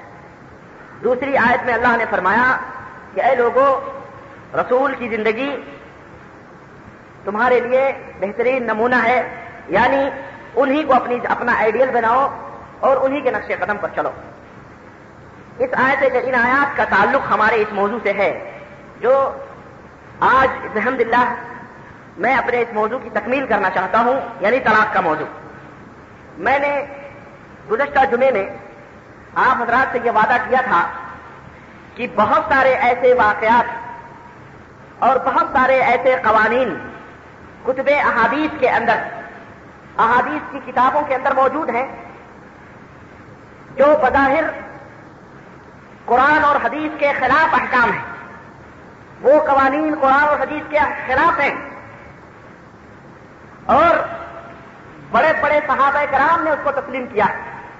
حضرت عمر فاروق اعظم رضی اللہ تعالیٰ حضرت عثمان غنی رضی اللہ تعالیٰ لیکن ان کے اس قانون پر آج کوئی بھی شخص، کوئی بھی عالم، کوئی بھی مفتی عمل کرنے والا موجود نہیں ہے اور نہ ہی اس کے اوپر فتوا دیا جاتا ہے۔ اس کے سراسر مخالف۔ انہی میں سے چند مثالیں میں آپ کے سامنے حاضر کرنا چاہتا ہوں، جس کا مقصد یہ ہے کہ جس طرح سے وہ قوانین خلفائے راشدین نے اپنی مرضی اور ملک کو چلانے کے لیے سیاسی طور پر یا کبھی اجتہادی غلطی کی وجہ سے وہ قوانین انہوں نے بنائے اور اپنے دور میں اس کو نافذ کیا، لوگوں کے اوپر اس کو چلایا، نافذ کیا۔ اسی طرح سے انہی قوانین میں سے ایک قانون بیک وقت دی گئی تین طلاقوں کو، تین طلاق تسلیم کرنا بھی ہے، جسے حضرت عمر فاروق اعظم رضی اللہ تعالیٰ عنہ نے جاری کیا تھا۔ اس کی مثال میں آپ کو دیتا ہوں۔ حج تمتو حج کی تین قسمیں ہیں۔ ہم سب جانتے ہیں۔ افراد کران اور تمتو حضرت عمر فاروق اعظم رضی اللہ تعالیٰ عنہ نبی کریم صلی اللہ علیہ وسلم کی حدیث آتی ہے کہ حجت الوداع کے موقع پر جن صحابہ نے احرام باندھے تھے، اللہ کے رسول صلی اللہ علیہ وسلم نے فرمایا کہ اے لوگوں جن کے پاس حدی نہیں ہے، وہ تمتو کر لو، احرام، عمرہ کر طواف کر کے صحیح کر کے عمرہ کر لو اور اپنے بالوں کو کٹا لو۔ اور پھر جب حج کا دن آئے تو پھر تم اس کو حج تمتو کہتے ہیں۔ اللہ کے رسول صلی اللہ علیہ وسلم نے تمام صحابہ کو یہ حکم دیا اور صحابہ نے اس کو عمل کیا۔ اور یہی افضل بھی ہے۔ لیکن دور فاروقی آتا ہے۔ حضرت عمر فاروق اعظم رضی اللہ تعالیٰ عنہ کا زمانہ آتا ہے۔ حضرت عمر فاروق اعظم اس کے اوپر پابندی لگا دیتے ہیں۔ صحیح بخاری اور صحیح مسلم کی روایت، عمران ابن حسین رضی اللہ تعالیٰ عنہ اس حدیث کے راوی کہتے ہیں کہ تمتعنا على عهد رسول الله صلی اللہ علیہ وسلم ونزل القرآن، ثم قال رجل برائه ما شاء۔ عمران بن حسین کہتے ہیں کہ ہم نبی کریم صلی اللہ علیہ وسلم کے زمانے میں حج تمتو کرتے تھے۔ ہم نے حج تمتو کیا اور قرآن اتر رہا تھا۔ اللہ نے اللہ کے نبی نے ہمیں حکم دیا اور قرآن اتر رہا تھا یعنی اللہ نے اس کے اوپر منع نہیں کیا۔ کہ حج تمتو نہ کرو۔ ہاں قرآن اتر رہا تھا، اللہ نے بھی منع نہیں کیا اور نبی نے بھی منع نہیں کیا۔ ثم قال رجل، پھر ایک آدمی اس امت کا آیا۔ ان کی مراد حضرت عمر فاروق اعظم۔ عمر کا نام بھی نہیں لے رہے ہیں بلکہ کہتے ہیں کال رجل، ایک آدمی نے کہا۔ یعنی حضرت عمر بن خطاب رضی اللہ تعالیٰ عنہ نے بے رائے ہی ماں چاہا اپنی رائے سے جو چاہا۔ گویا انہوں نے اپنی رائے سے کیا کیا کہ حج تمتو کے اوپر پابندی لگا دی کہ حج تمتو کوئی بھی نہیں کرے گا؟ دور نبوی اور صدیقی میں حج تمتو کرنے کا رواج عام تھا، مگر جب دور فاروقی آیا، انہوں نے اس کے اوپر پابندی لگا دی۔ اور صحیح مسلم کی ایک اور روایت میں حضرت عبداللہ ابن شکیت سے یہ حدیث مروی ہے کہ کان عثمان عن المتع آتی، تمتو آتی یعنی حضرت عثمان بھی تمتو کرنے سے منع کرتے تھے۔ گویا دور فاروقی اور دور عثمانی دونوں دور میں حج تمتو کے اوپر پابندی لگا دی گئی تھی۔ اور آپ کو وہ حدیث بہت اچھی طرح سے یاد ہوگی کہ حضرت عبداللہ ابن عمر رضی اللہ تعالیٰ عنہ نے اپنی بات کی مخالفت کرتے ہوئے، اپنی بات کی مخالفت کرتے ہوئے جبکہ انہوں نے پابندی لگا دی تھی، اس کے باوجود بھی ان کے بیٹے ابن عمر نے عبداللہ نے تمتو کا احرام باندھا اور کسی نے کہا کہ آپ کے ابا تو منع کر رہے ہیں، لوگوں کے اوپر پابندی لگا رہے ہیں۔ اور میں آپ کو بتاؤں سننے سعید ابن منصور کے حوالے سے کہ اور دیگر متعدد حدیثوں کے حوالے سے کہ یہ پابندی صرف حضرت عمر نے نہیں لگائی تھی، حضرت عثمان نے نہیں لگائی تھی، بلکہ حضرت علی معاویہ نے بھی لگائی تھی، مروان ابن حسن نے بھی لگائی تھی۔ اور ایک روایت کے اندر یہ بھی آتا ہے کہ جب کوئی حج تمتو کا احرام باندھتا تھا، حضرت عمر بن خطاب رضی اللہ تعالیٰ عنہ اس کے اوپر درے مارتے تھے۔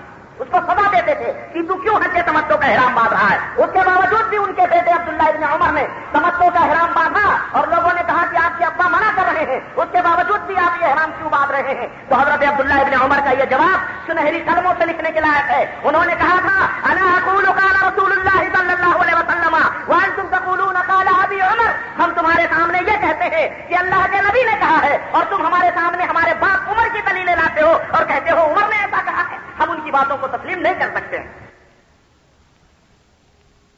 یہ جذبہ تھا۔ بیٹے نے باپ کی مخالفت کی۔ کہنے کا مطلب یہ ہے کہ انہوں نے منع کیا۔ لیکن آج میں پوچھنا چاہتا ہوں، اپنے مفتیان کرام سے، اپنے اور یا بنگلہ دیش کے مفتیوں یا عالموں کے اندر کیا ہم پوچھنا چاہتے ہیں کہ اس فتوے کے اوپر عمل کیا جاتا ہے؟ عوام کو اس کے اوپر طرف دیا جاتا ہے کہ حجیت تمتو نہ کرو؟ تو ہم تو یہی کہتے ہیں کہ جس طرح سوال پیدا ہوتا ہے، کیوں نہیں اس کے اوپر فتوا دیتے ہو؟ جبکہ امت کا اجماع بھی تھا۔ حضرت عمر فاروق یادو حضرت عثمان غنی، امیر اتنے بڑے بڑے ظاہر مربع، انہوں نے جو ہے حجیت تمتو کے اوپر تو پھر تم کیوں نہیں پابندیاں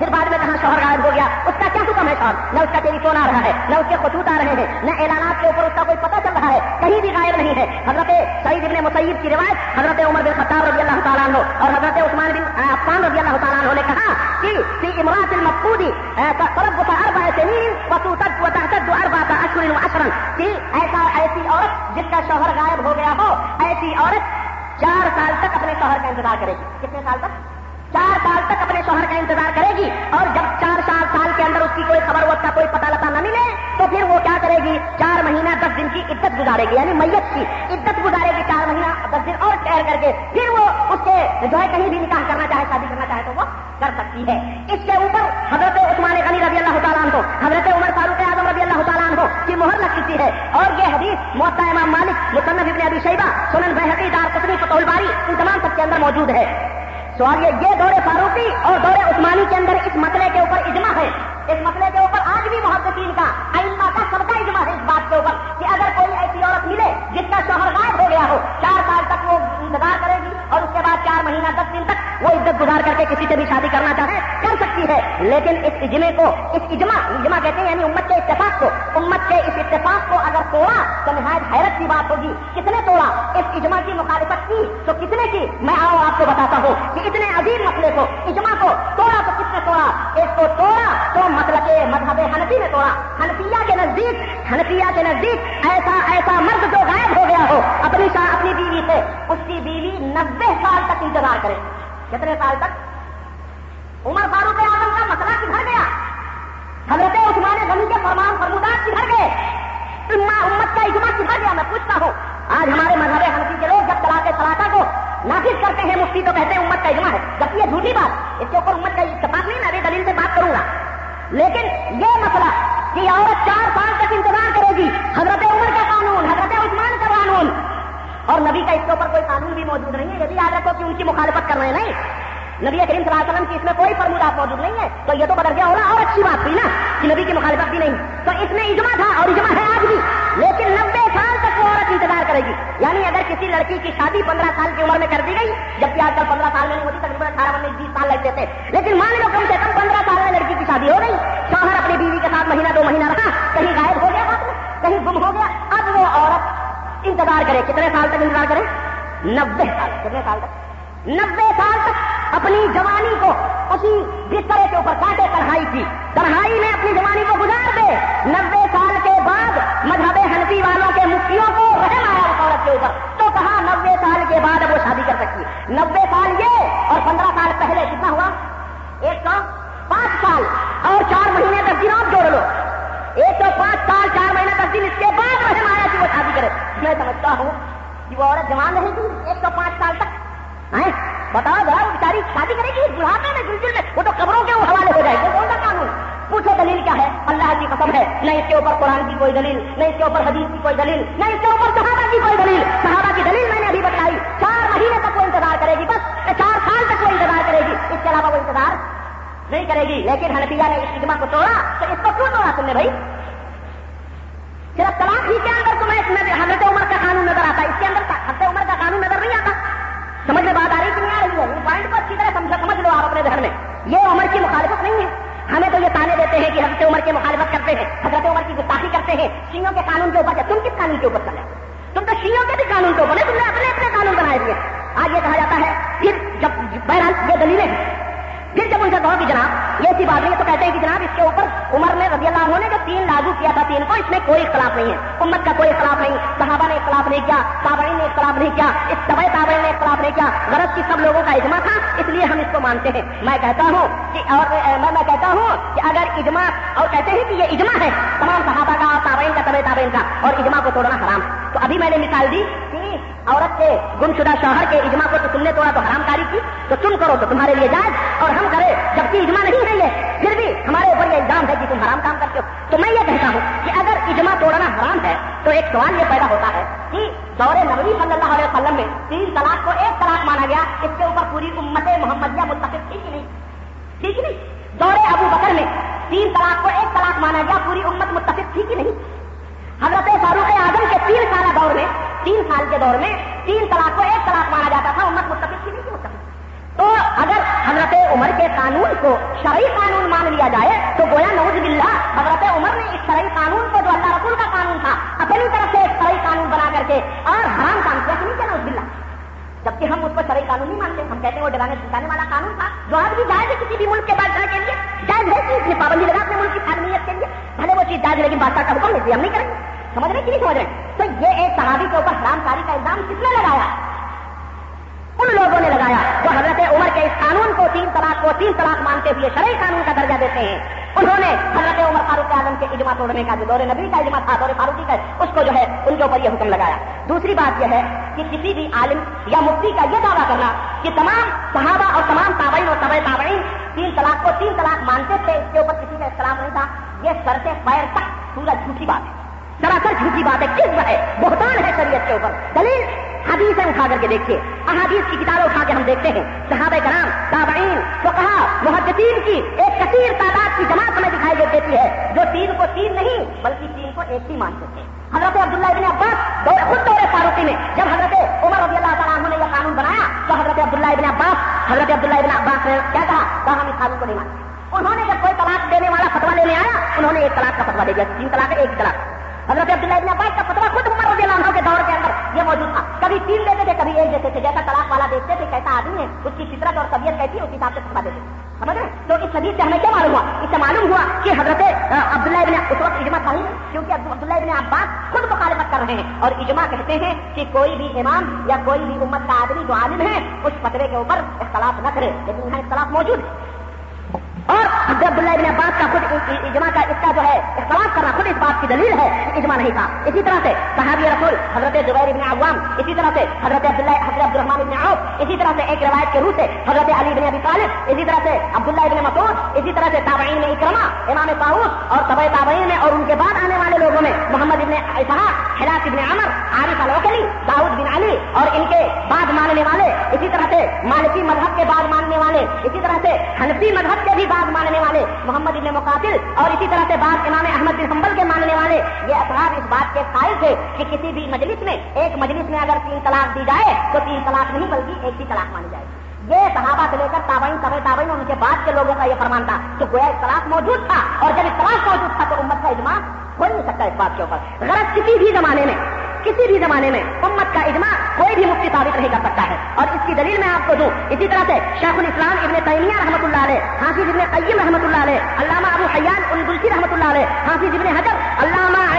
عینی حنفی جو امدت القاری کے بخاری کے سارے ہیں۔ امدت القاری کے اندر لکھتے ہیں، امام نوری صحیح مسلم کے اندر لکھتے ہیں، امام صحابی حنفی جو ہے معنی آثار کے اندر لکھتے ہیں۔ مولانا عبد الحی مولانا عبد الحی حنفی لکھنوی امدت الرعایا کے اندر لکھتے ہیں۔ امام قرطبی، امام راضی قاضی ثناء اللہ پانی پتی حنفی، علامہ آلوسی حنفی بغدادی، تفسیر روح المانی امام سوکانی ابن رشد مکی قرطبی، یہ تمام کے تمام نے اپنی کتابوں میں یہ بات تحریر کی ہے کہ کسی بھی دور کے اندر ان تین طلاق کو تین طلاق ماننے کے اوپر اتفاق نہیں تھا، بلکہ خود ہنسی کتابوں سے یہ بات ثابت ہوتی ہے، علماء ہنسیا نے لکھا ہے، ہر دور میں ایسے لوگ موجود تھے جو تین طلاق کو تین طلاق نہیں مانتے تھے، بلکہ ایک ہی مانتے خود اس بات کی دلیل تو میرے دوستوں اور بھائیوں کسی بھی زمانے میں امت کا اجماع کوئی بھی مفتی ثابت نہیں کر سکتا ہے، بلکہ ہر دور میں ایسے علماء موجود تھے جو تین کی مخالفت کرتے تھے، اور آج تک بحمد اللہ وہ محدثین کی جماعت موجود ہے اور تین کو ایک تسلیم کرتی ہے۔ بعض لوگ کہتے ہیں کہ چاروں امام کا اتفاق کر لینا۔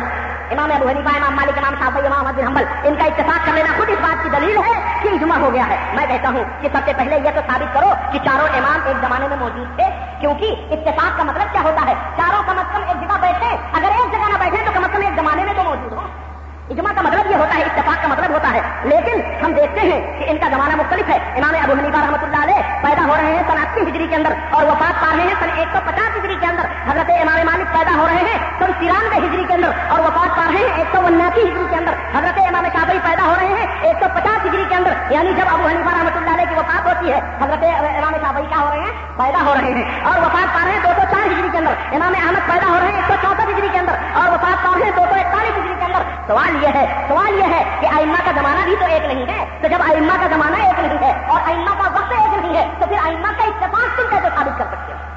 سمجھ میں بات آ رہی ہے کہ نہیں آ رہی ہے؟ تو تمہاری یہ بات بھی سراسر باطل ہے کہ اس کے اوپر آئین اربا متفق ہیں۔ غرض میرے دوستو، یہ دعویٰ سراسر جھوٹا ہے اور سراسر کس ہے کہ اس مسئلے کے اوپر تمام امت کا اجماع ہے۔ کوئی بھی دلیل، کوئی بھی مفتی اس بات کو نہیں ثابت کر سکتا ہے۔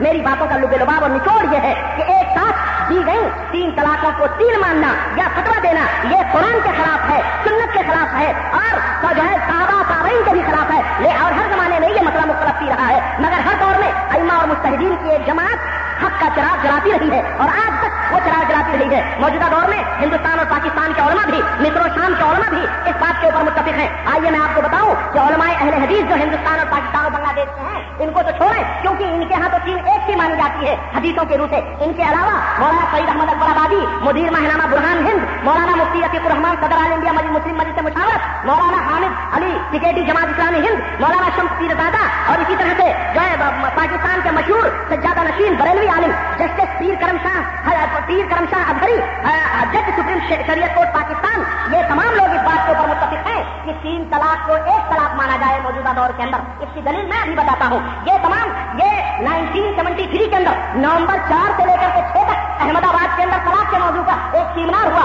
اس سیمینار کے اندر اہل حدیث علماء کے دو نمائندے، مولانا مختار احمد ندوی جو امیر جمعیت اہل حدیث ہند ہے اس دور میں، اور مولانا عبد الرحمان صاحب، یہ لوگ موجود تھے۔ ان کی انہوں نے بھی اپنے مقالے پیش کیے قرآن حدیث کے روپے اور میں نے جو ابھی نام ذکر کرائے ہیں پیر کرم شاہ علی کو چھوڑ کر کے بقیہ جو نام ہے، ان ناموں کے لوگ بھی وہاں موجود تھے۔ اور سبوں نے اس بات کی تائید کی کہ موجودہ دور میں تین طلاق کو ایک طلاق مانا جائے ورنہ کتنا ختم نہیں ہو سکتا ہے۔ اسی طرح پاکستان کے اندر جو ہے پیر کرم شاہ علی ادری نے جو جج سپریم کورٹ شریعت پاکستان نے ایک کتاب لکھی، جس کتاب کا نام ہے دعوت غور و فکر، لکھی جس میں انہوں نے یہ تحریر کیا کہ دی گئی تین طلاقیں ایک شمار کی جائیں، کیونکہ یہی قرآن اور حدیث کے مطابق۔ یہ بریلوی حنفی جو آج کے دور میں سب متبر ہیں۔ لیکن یہ بعض مفتی جو ہے نا بعض بیچارے، آج تک کوئی اس لکیر کے پکی نظر آ رہے ہیں اور مسلم ملکوں کو دیکھو کہ سب سے پہلے مصر کے اندر 1929 میں یعنی انیس سو انتیس کے اندر بیک وقت تین کو تین ماننے کا وصول اگر ختم کیا تو مصر نے ختم کیا اور تین کو ایک تسلیم کیا اسی طرح سوڈان کے اندر انیس سو پینتیس عیسوی کے اندر تین کو ایک تسلیم کیا گیا اردو کے اندر انیس سو اکیاون میں وہ قانون ختم ہوا تین کو تین ماننے کا شام کے اندر انیس سو ترپن میں مراکش کے اندر انیس سو اٹھاون میں عراق کے اندر انیس سو انسٹھ میں اور خود پاکستان کے اندر انیس سو اکسٹھ کے اندر تین ایک مجلس کی دی گئی تین طلاقوں کو تین نہیں، بلکہ وہاں کی عدالتیں، وہاں کی کوٹیں ایک کا تصور کرتی اور سعودیہ کے خیر تو پوچھ رہے نہیں، یہاں کی تو بات کی الگ۔ سمجھے؟ تو یہ مسلم ممالک ہیں، جہاں تین طلاقوں کو ایک طلاق کا تصور کیا جاتا ہے۔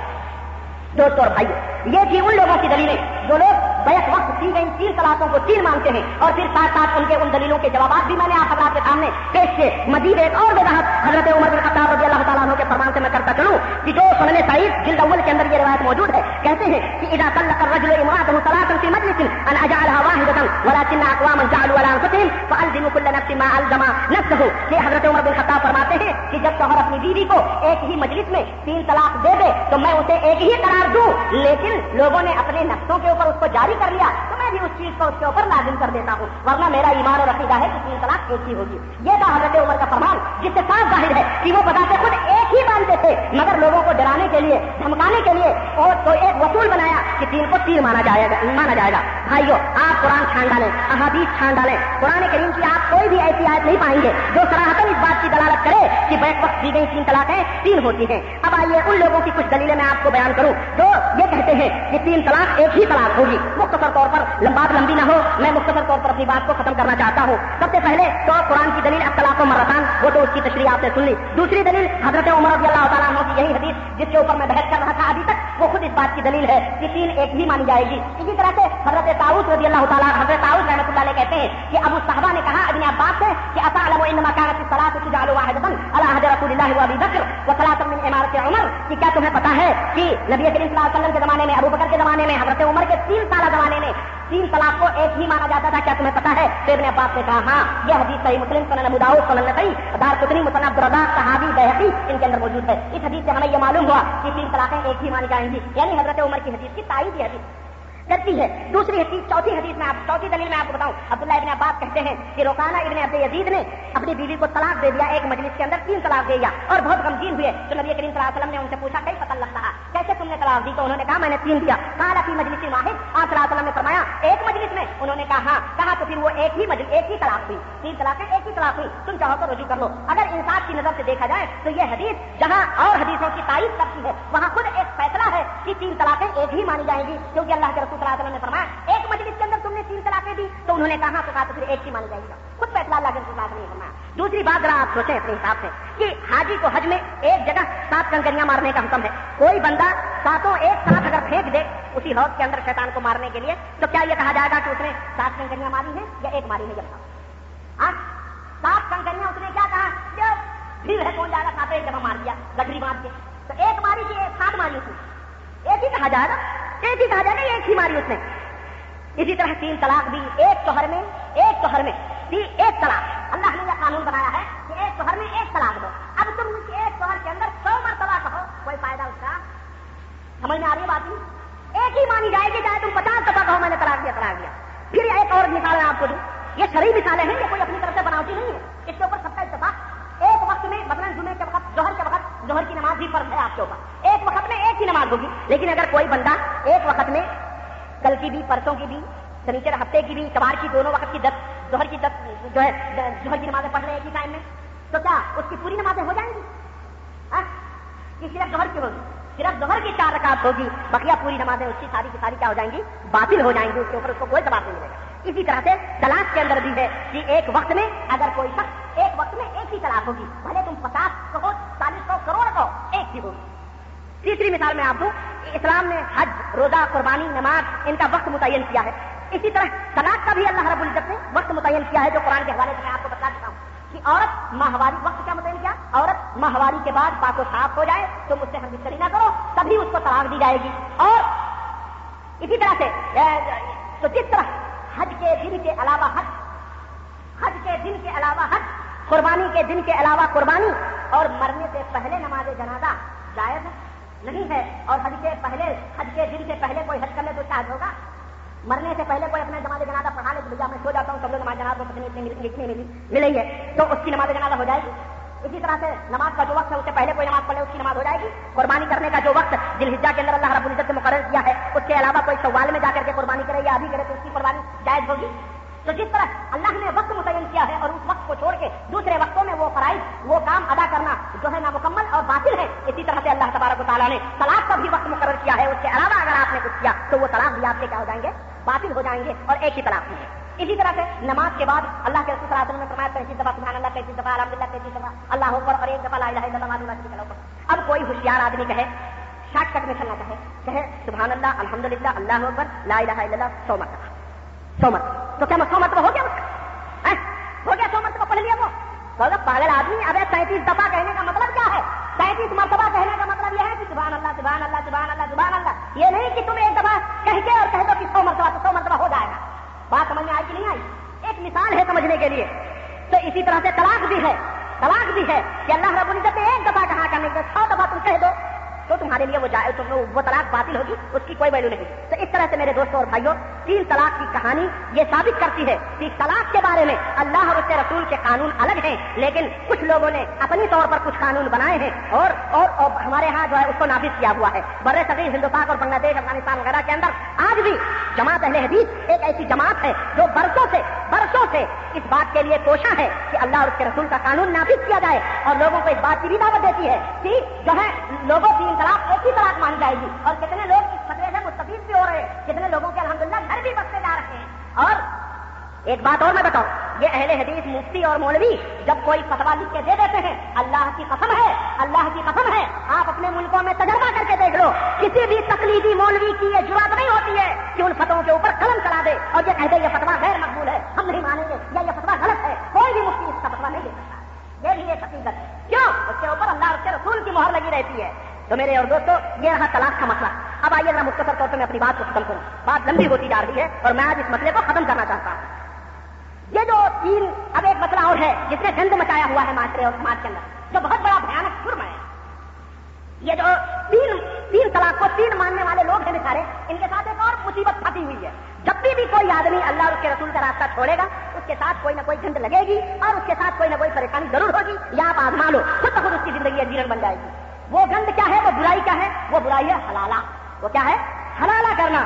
جسے موجودہ دور کے مفتیوں اور مولویوں کی بڑی بہترین سرپرستی حاصل ہے، جو شریعت پیار میں جناکاری کا ایک دروازہ کھولا ہے مفتیوں نے۔ آئیے یہ دیکھیں کہ حلالے کا حکم کیا ہے۔ اور اس سے پہلے آئیے میں آپ کو بتاؤں کہ حلالہ کہتے کس کو؟ کیونکہ آپ کو پتہ نہیں حلالہ بہت سارے لوگ جانتے ہیں حلالہ کیا ہے۔ آئیے میں بتاؤں۔ تقلیدی فرقے کا جب کوئی آدمی ایک مجلس میں تین طلاق دے دیتا ہے اور دے کر پھر پچھتاتا ہے اور روتا ہے اور عزیز رشتے دار پچھتاتے ہیں۔ تو اب تلاش کرتے ہیں رجوع کرتے ہیں۔ اب تین طلاق ہوگی اب رجوع کرنے کے بہانے تلاش کرتے ہیں۔ تو جب اپنے ہی ڈپارٹمنٹ کے مولوی کے پاس جاتے ہیں فتوا لینے کے لیے، تو وہ کہتے ہیں، جناب، تین طلاق آپ نے ایک مجلس میں دے دی، تین پکی ہو گئی ہیں۔ اب کوئی راہ ملنے کی نہیں ہے۔ تب اقرار کر۔ اقرار کرتے ہیں سفارتیں کرتے ہیں، تو پھر اس کے لیے ایک ہیلا بنایا جاتا ہے۔ ایک بہانہ بنایا، بتایا جاتا ہے، جسے لوگوں کی مفتیوں کی اصلاح میں حلالہ کہا کیا کہا جاتا ہے؟ حلالہ کہا جاتا ہے۔ اس کی شکل کیا ہوتی ہے؟ اس کی شکل یہ ہوتی ہے کہ یہ متعلقہ عورت بھاگوان جو بیچاری ہے۔ بدقسمت ہے بھاگوان کیا کہیں اس کو؟ اس کا نکاح کسی جانے پہچانے معتبر آدمی کے حوالے کر دیا جاتا ہے، کر دیا جاتا ہے، یا کبھی کبھی عزت بچانے کے لیے اجنبی آدمی سے بھی اس کا نکاح کر دیا جاتا ہے، یا کسی غریب سے، یا کسی مدرسے کے حاصل مولوی سے، یا طالب علم سے، یا مسجد کے مہذن وغیرہ سے، یا کوئی اندھا اندھا ملا مسجد کا بیچارا امام مہذن تو اس سے کر دو، یہ تو کل کا کل تلاقی دے دے گا، اس کو تو کسی بھی زبردستی سے۔ ایک دو مہینے تنخواہ روکیں گے تلاقی دے دے گا ہے نہیں؟ تو اس لیے ان لوگوں سے کیا کیا جاتا ہے؟ رات بھر کے لیے نکاح کروایا جاتا ہے۔ طلاق کے بعد مفتی فتوا سے حلالہ کرو تو نہ رات بھر کے لیے نکاح کر دیا جاتا ہے۔ اور ایک بات اور، اہمیت کی بات یہ ہے کہ مرد اور عورت دونوں کو باقاعدہ یہ تاکید کی جاتی ہے کہ دیکھنا اس رات ضرور ملنا، ضرور ہم بستری کرنا۔ اور بعض مقامات پر تو ایسے ایسے ذرائع بھی استعمال کیے جاتے ہیں جس سے یہ پتا چلے کہ انہوں نے رات کو ہم بستری کی ہے یا نہیں۔ یہ بھی استعمال کیے جاتے ہیں نوز اللہ اور کافی ملنا ضرور، نہیں تو پہلے شوہر کے لیے حلال نہیں ہو سکتی۔ پھر صبح کیا ہوتا ہے؟ وہ ملتے ہیں رات بھر کے لیے۔ پھر صبح طلاق لے کر پہلے شوہر سے نکاح کرتے ہیں۔ یہ ہے حلالہ۔ یہ کیا ہے؟ رات بھر رہا وہی عورت دوسرے کے پیٹ پر صبح طلاق ہوئی، اس کو اپنے پہلے شوہر کے لیے حلال ہو گئی۔ یہ ہے حلالہ جو تقلیدی فرقوں میں بڑے زور شور سے جاری ہے۔ طلاق ہوئی، مفتی نے فتوا دیا فٹافٹ حلالہ ہوا فٹافٹ بیوی دوبارہ ہسبینڈ کے ہینڈ میں چلی گئی۔ ہسبینڈ کے ہینڈ میں ہو گئی اور کیا ہی سچ فرمایا ہے؟ مدنی تاجدار احمد مختار، جناب محمد رسول اللہ صلی اللہ علیہ وسلم نے اپنے صحابہ کو خطاب کیا اور صحابہ کو خطاب کر کے قیامت تک آنے والی اپنی امت کو خطاب کرتے ہوئے فرمایا اللہ اخبرکم بالطیف المستعار میرے صحابہ، کیا تم کیا میں تمہیں کرائے کے سانڈ کے بارے میں نہ بتلاؤں؟ سبحان اللہ۔ فرمایا، کیا تمہیں کرائے کے سانڈ کے بارے میں ادھار لیے ہوئے سانڈ کے بارے میں نہ بتلاؤں آلو بلا یا رسول اللہ، انہوں نے کہا، اللہ کے رسول کیوں نہیں؟ آپ نے فرمایا، آپ نے فرمایا کالا ہوا المحلل۔ وہ المحلل، وہ کون ہے؟ وہ وہ شخص ہے جو کسی اس لیے وہ وہ سانڈ وہ شخص ہے جو اس لیے کسی عورت سے نکاح کرے کہ وہ اس کے پہلے شوہر کے لیے حلال ہو جائے۔ وہی کرائے کا کارڈ ہے۔ لان اللہ المحلل والمحلل له۔ اللہ کی لانت اس کے اوپر بھی ہوتی ہے جو حلالہ کرتا ہے اور اس کے اوپر بھی ہوتی ہے جو حلالہ کرواتا ہے۔ اللہ کی دونوں کے اوپر فکار ہوتی ہے۔ میرے دوستو، یہ ہے حلالہ کی حقیقت جو اصل میں دین اور ایمان، غیرت و حمیت، عزت و ناموس اور شرم و حیا کا کی قبر ہے، اس کا مدفن ہے۔ جو اسلام میں سراسر حرام ہے اور یہ ملاؤں کا بنایا ہوا قانون ہے اور ملاؤں کا بنایا ہوا قانون چل سکتا نہیں چل سکتا ہے۔ قرآن و حدیث کا قانون نہیں ہے۔ یہ جناکاری کے چور دروازے انہوں نے کھولے ہیں اور فاروق اعظم کے فتوے پر بڑا زور و شور کرتے ہیں تین طلاق کے بارے میں۔ یہ بھی سنیں کہ فاروق اعظم کا فتوا انہوں نے کہا اور ان مفتیوں کو پکڑ کے بتلاؤ کہ مفتیوں تم تو فاروق اعظم کے تین طلاق کو تین مانتے ہو۔ ذرا یہ بھی مفتی اعظم، فاروق اعظم کے فتوے کو مانو کہ تم کس طرح امت کو گمراہ کر رہے ہو؟ حضرت عبداللہ ابن عمر کہتے ہیں کہ لا اوتی بے محلل ولا محلل له الا رجمتها میرے پاس اگر کسی حلالہ کرانے والے مرد، حلالہ کرانے والی کو یا حلالہ کرنے والے کو اگر میرے سامنے لاؤ گے تو یاد رکھنا، میں اس کو پتھروں سے مار مار کے ختم کر دوں گا، اس کو رجم کا حکم میں دوں گا، اس کو ختم کر۔ کیونکہ یہ ذرا یہ کھلی ہوئی ذرا ہے، یہ کھلا ہوا جو ہے فراڈ ہے۔ میرے دوستوں اس کے اوپر تو صحابہ کا اجماع، سب کا اجماع ہے۔ اس کو ہنفی مذہب نے توڑ کر کے حلالے کو جائز قرار دیا کہ نہیں قرار دیا۔ جائز قرار دیا تو کیوں جائز قرار دیا بھائی؟ اس کے اوپر بھی تو امت کا اجماع ہے، تو امت کا اجماع توڑ کے خود حرام کاری کرتے ہیں۔ اس حکم فاروقی کو تسلیم نہیں کیا جاتا ہے جبکہ اس کے اوپر مدینے کی مہر بھی لگی ہوئی ہے، لیکن طلاق سلادہ کے اوپر مدینے کی مہر نہیں لگی ہے۔ اس کے اوپر صرف عمر فاروق اعظم کی مہر لگی ہے۔ کیا یہی محبت کا تقاضا ہے؟ مسلمانوں، آخری بات، تمہاری غیرت کو کیا ہو گیا ہے؟ کیوں طلاق دیتے ہو؟ پھر اپنی بہو بیٹیوں کو اور اپنی بیویوں کو؟ کانڈ کے حوالے، کرائے کے کانڈ کے حوالے، نبی کریم صلی اللہ علیہ وسلم کے فرمودات کی روشنی میں کیوں ان کو کیا جاتا ہے؟ کہاں چلی گئی ہماری اور تمہاری غیرت؟ اٹھو اور ملاؤں کے ان قانون کو، مفتیوں کے ان بنائے ہوئے خانہ صاحب مذہبوں کو لات مار دو اور ان کو ٹھوکر مار دو اور قرآن سنت کو اپنے سینے سے لگا لو۔ اٹھو، اللہ کا قرآن اور نبی کا فرمان، مدینے والے کا فرمان تمہیں بلا رہا ہے۔ کاروانے کتاب و سنت تمہیں آواز دے رہے ہیں۔ اٹھو اور دامن مصطفیٰ صلی اللہ علیہ وسلم سے لپٹ جاؤ۔ مصطفیٰ جان رحمت سے، حدیث کے نور سے، اپنے ایمان کے چراغ کو روشن کرو۔ کہ روشن ہے سمے علم، خدا کے کلام سے۔ روشن ہے سمے علم، خدا کے کلام سے۔ نور عمل ہے اس وائے خیر الانام میں۔ کچھ لوگ کہیں گے کہ جناب قرآن حدیث میں حلالے کا ثبوت ہے۔ میں کہتا ہوں قرآن حدیث میں حلالے کا کئی ثبوت نہیں ہے۔ کہتے ہیں، اللہ نے فرمایا، لا ساحل لہو حد تک چند کہا۔ کہا جب تک کہ کسی غیر مرد سے شادی نہ کرے، پہلے کے لیے حلال نہیں ہوگی۔ تو اس میں اگر میں پوچھتا ہوں کہ اگر یہ حلالے کا ثبوت ہے، تو تم زیادہ سمجھتے ہو یا جس کے اوپر قرآن اترا وہ زیادہ سمجھتا ہے شاید کو صاحب قرآن نبی کریم صلی اللہ علیہ وسلم نے اگر اس کے حلالے کا ثبوت ملتا تو آپ حلالہ کرنے والے کے اوپر لانت کیوں بھیجتے؟ اس کا مطلب یہ ہے کہ اس کا یہ مطلب نہیں ہے، بلکہ اس کا مطلب یہ ہے کہ اگر کوئی اس آیت کریمہ کا مطلب یہ ہے کہ عورت نے مرد کو مرد نے عورت کو طلاق دے دیا، تین طلاق ہو گئی، اب وہ اپنی مرضی سے اور کوئی مرد اپنی مرضی سے اس عورت سے شادی کرے، پھر یا تو وہ مر جائے اور یہ بیوہ ہو جائے یا اسے کسی وجہ سے پچاسوں، پچیسوں بعد سال کے بعد طلاق دے دے پھر یہ دونوں ملنا چاہے تو مل سکتے ہیں۔ یہ اس میں حلال ڈالے کا کہیں ثبوت نہیں ہے۔ تو میرے دوستوں یہ حلالہ آج پیشہ بنا دیا گیا ہے اور یہ بےغیرتی ہے۔ اللہ سے توبہ کرو، قرآن سنت کو لازم پکڑو۔ اور میری باتوں کا خلاصہ آج کے خطبے کا یہ ہے کہ ایک مجلس کی تین طلاقیں، یہ تین نہیں ہے بلکہ صرف اور صرف ایک ہوں گی۔ یہی اللہ کا فرمان ہے، یہی نبی کا فرمان ہے۔ صحابہ اور تابعین اور طب تابعین اور محدثین کا یہی فرمان ہے۔ اس کو مضبوطی سے پکڑو انشاءاللہ، کا ہمیشہ کامیاب رہو گے۔ دوستوں اور بھائیوں یہ مختصر سی گزارشات طلاق کے سلسلے میں نہیں۔ اگر اس کے اندر کوئی نقطہ ہم نے کوشش کی، پورا جو ہے بیان کرنے کی، اگر اس کے اندر کوئی نقطہ رہ گیا ہو، تو اسے جو ہے بعد میں آپ معلوم کر سکتے ہیں اور معاف کریں۔ اور اگر اس میں کوئی غلطی ہوئی ہو، تو اللہ وحد اللہ شریف سے دعا ہے کہ اللہ تعالیٰ ہماری غلطی کو معاف فرمائے اور ہم سب کو کتاب و سنت پر چلنے کی توفیق ادا فرمائے۔ آمین یا رب العالمین۔ بارک اللہ لنا ولکم فی القرآن العظیم۔ ونفعنا وإياكم بالآيات والذكر الحكيم إنه تعالى جواد كريم ملك بر رؤوف رحيم دوستوں اور بھائیوں ایک اہم نقطہ جو ہمارے ایک دوست نے خطبے کے بعد دریافت کیا تھا۔ اور انہوں نے ایک اہم نقطے کی طرف نشاندہی کرتے ہوئے کہا کہ خطبے میں ایک بات کی وضاحت نہ ہو سکی۔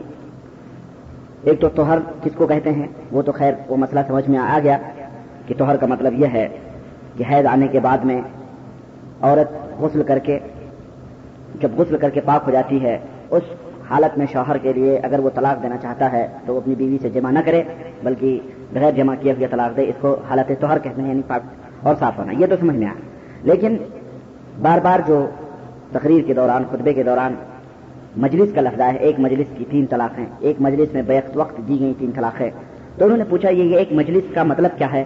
کیا یہ ایک مجلس کا مطلب یہ ہے کہ آدمی چند لوگ بیٹھے ہوئے ہیں، یہاں بات ہو رہی ہے، اس کے بعد اٹھ کر کے پھر دوسری طرف چلے جائیں۔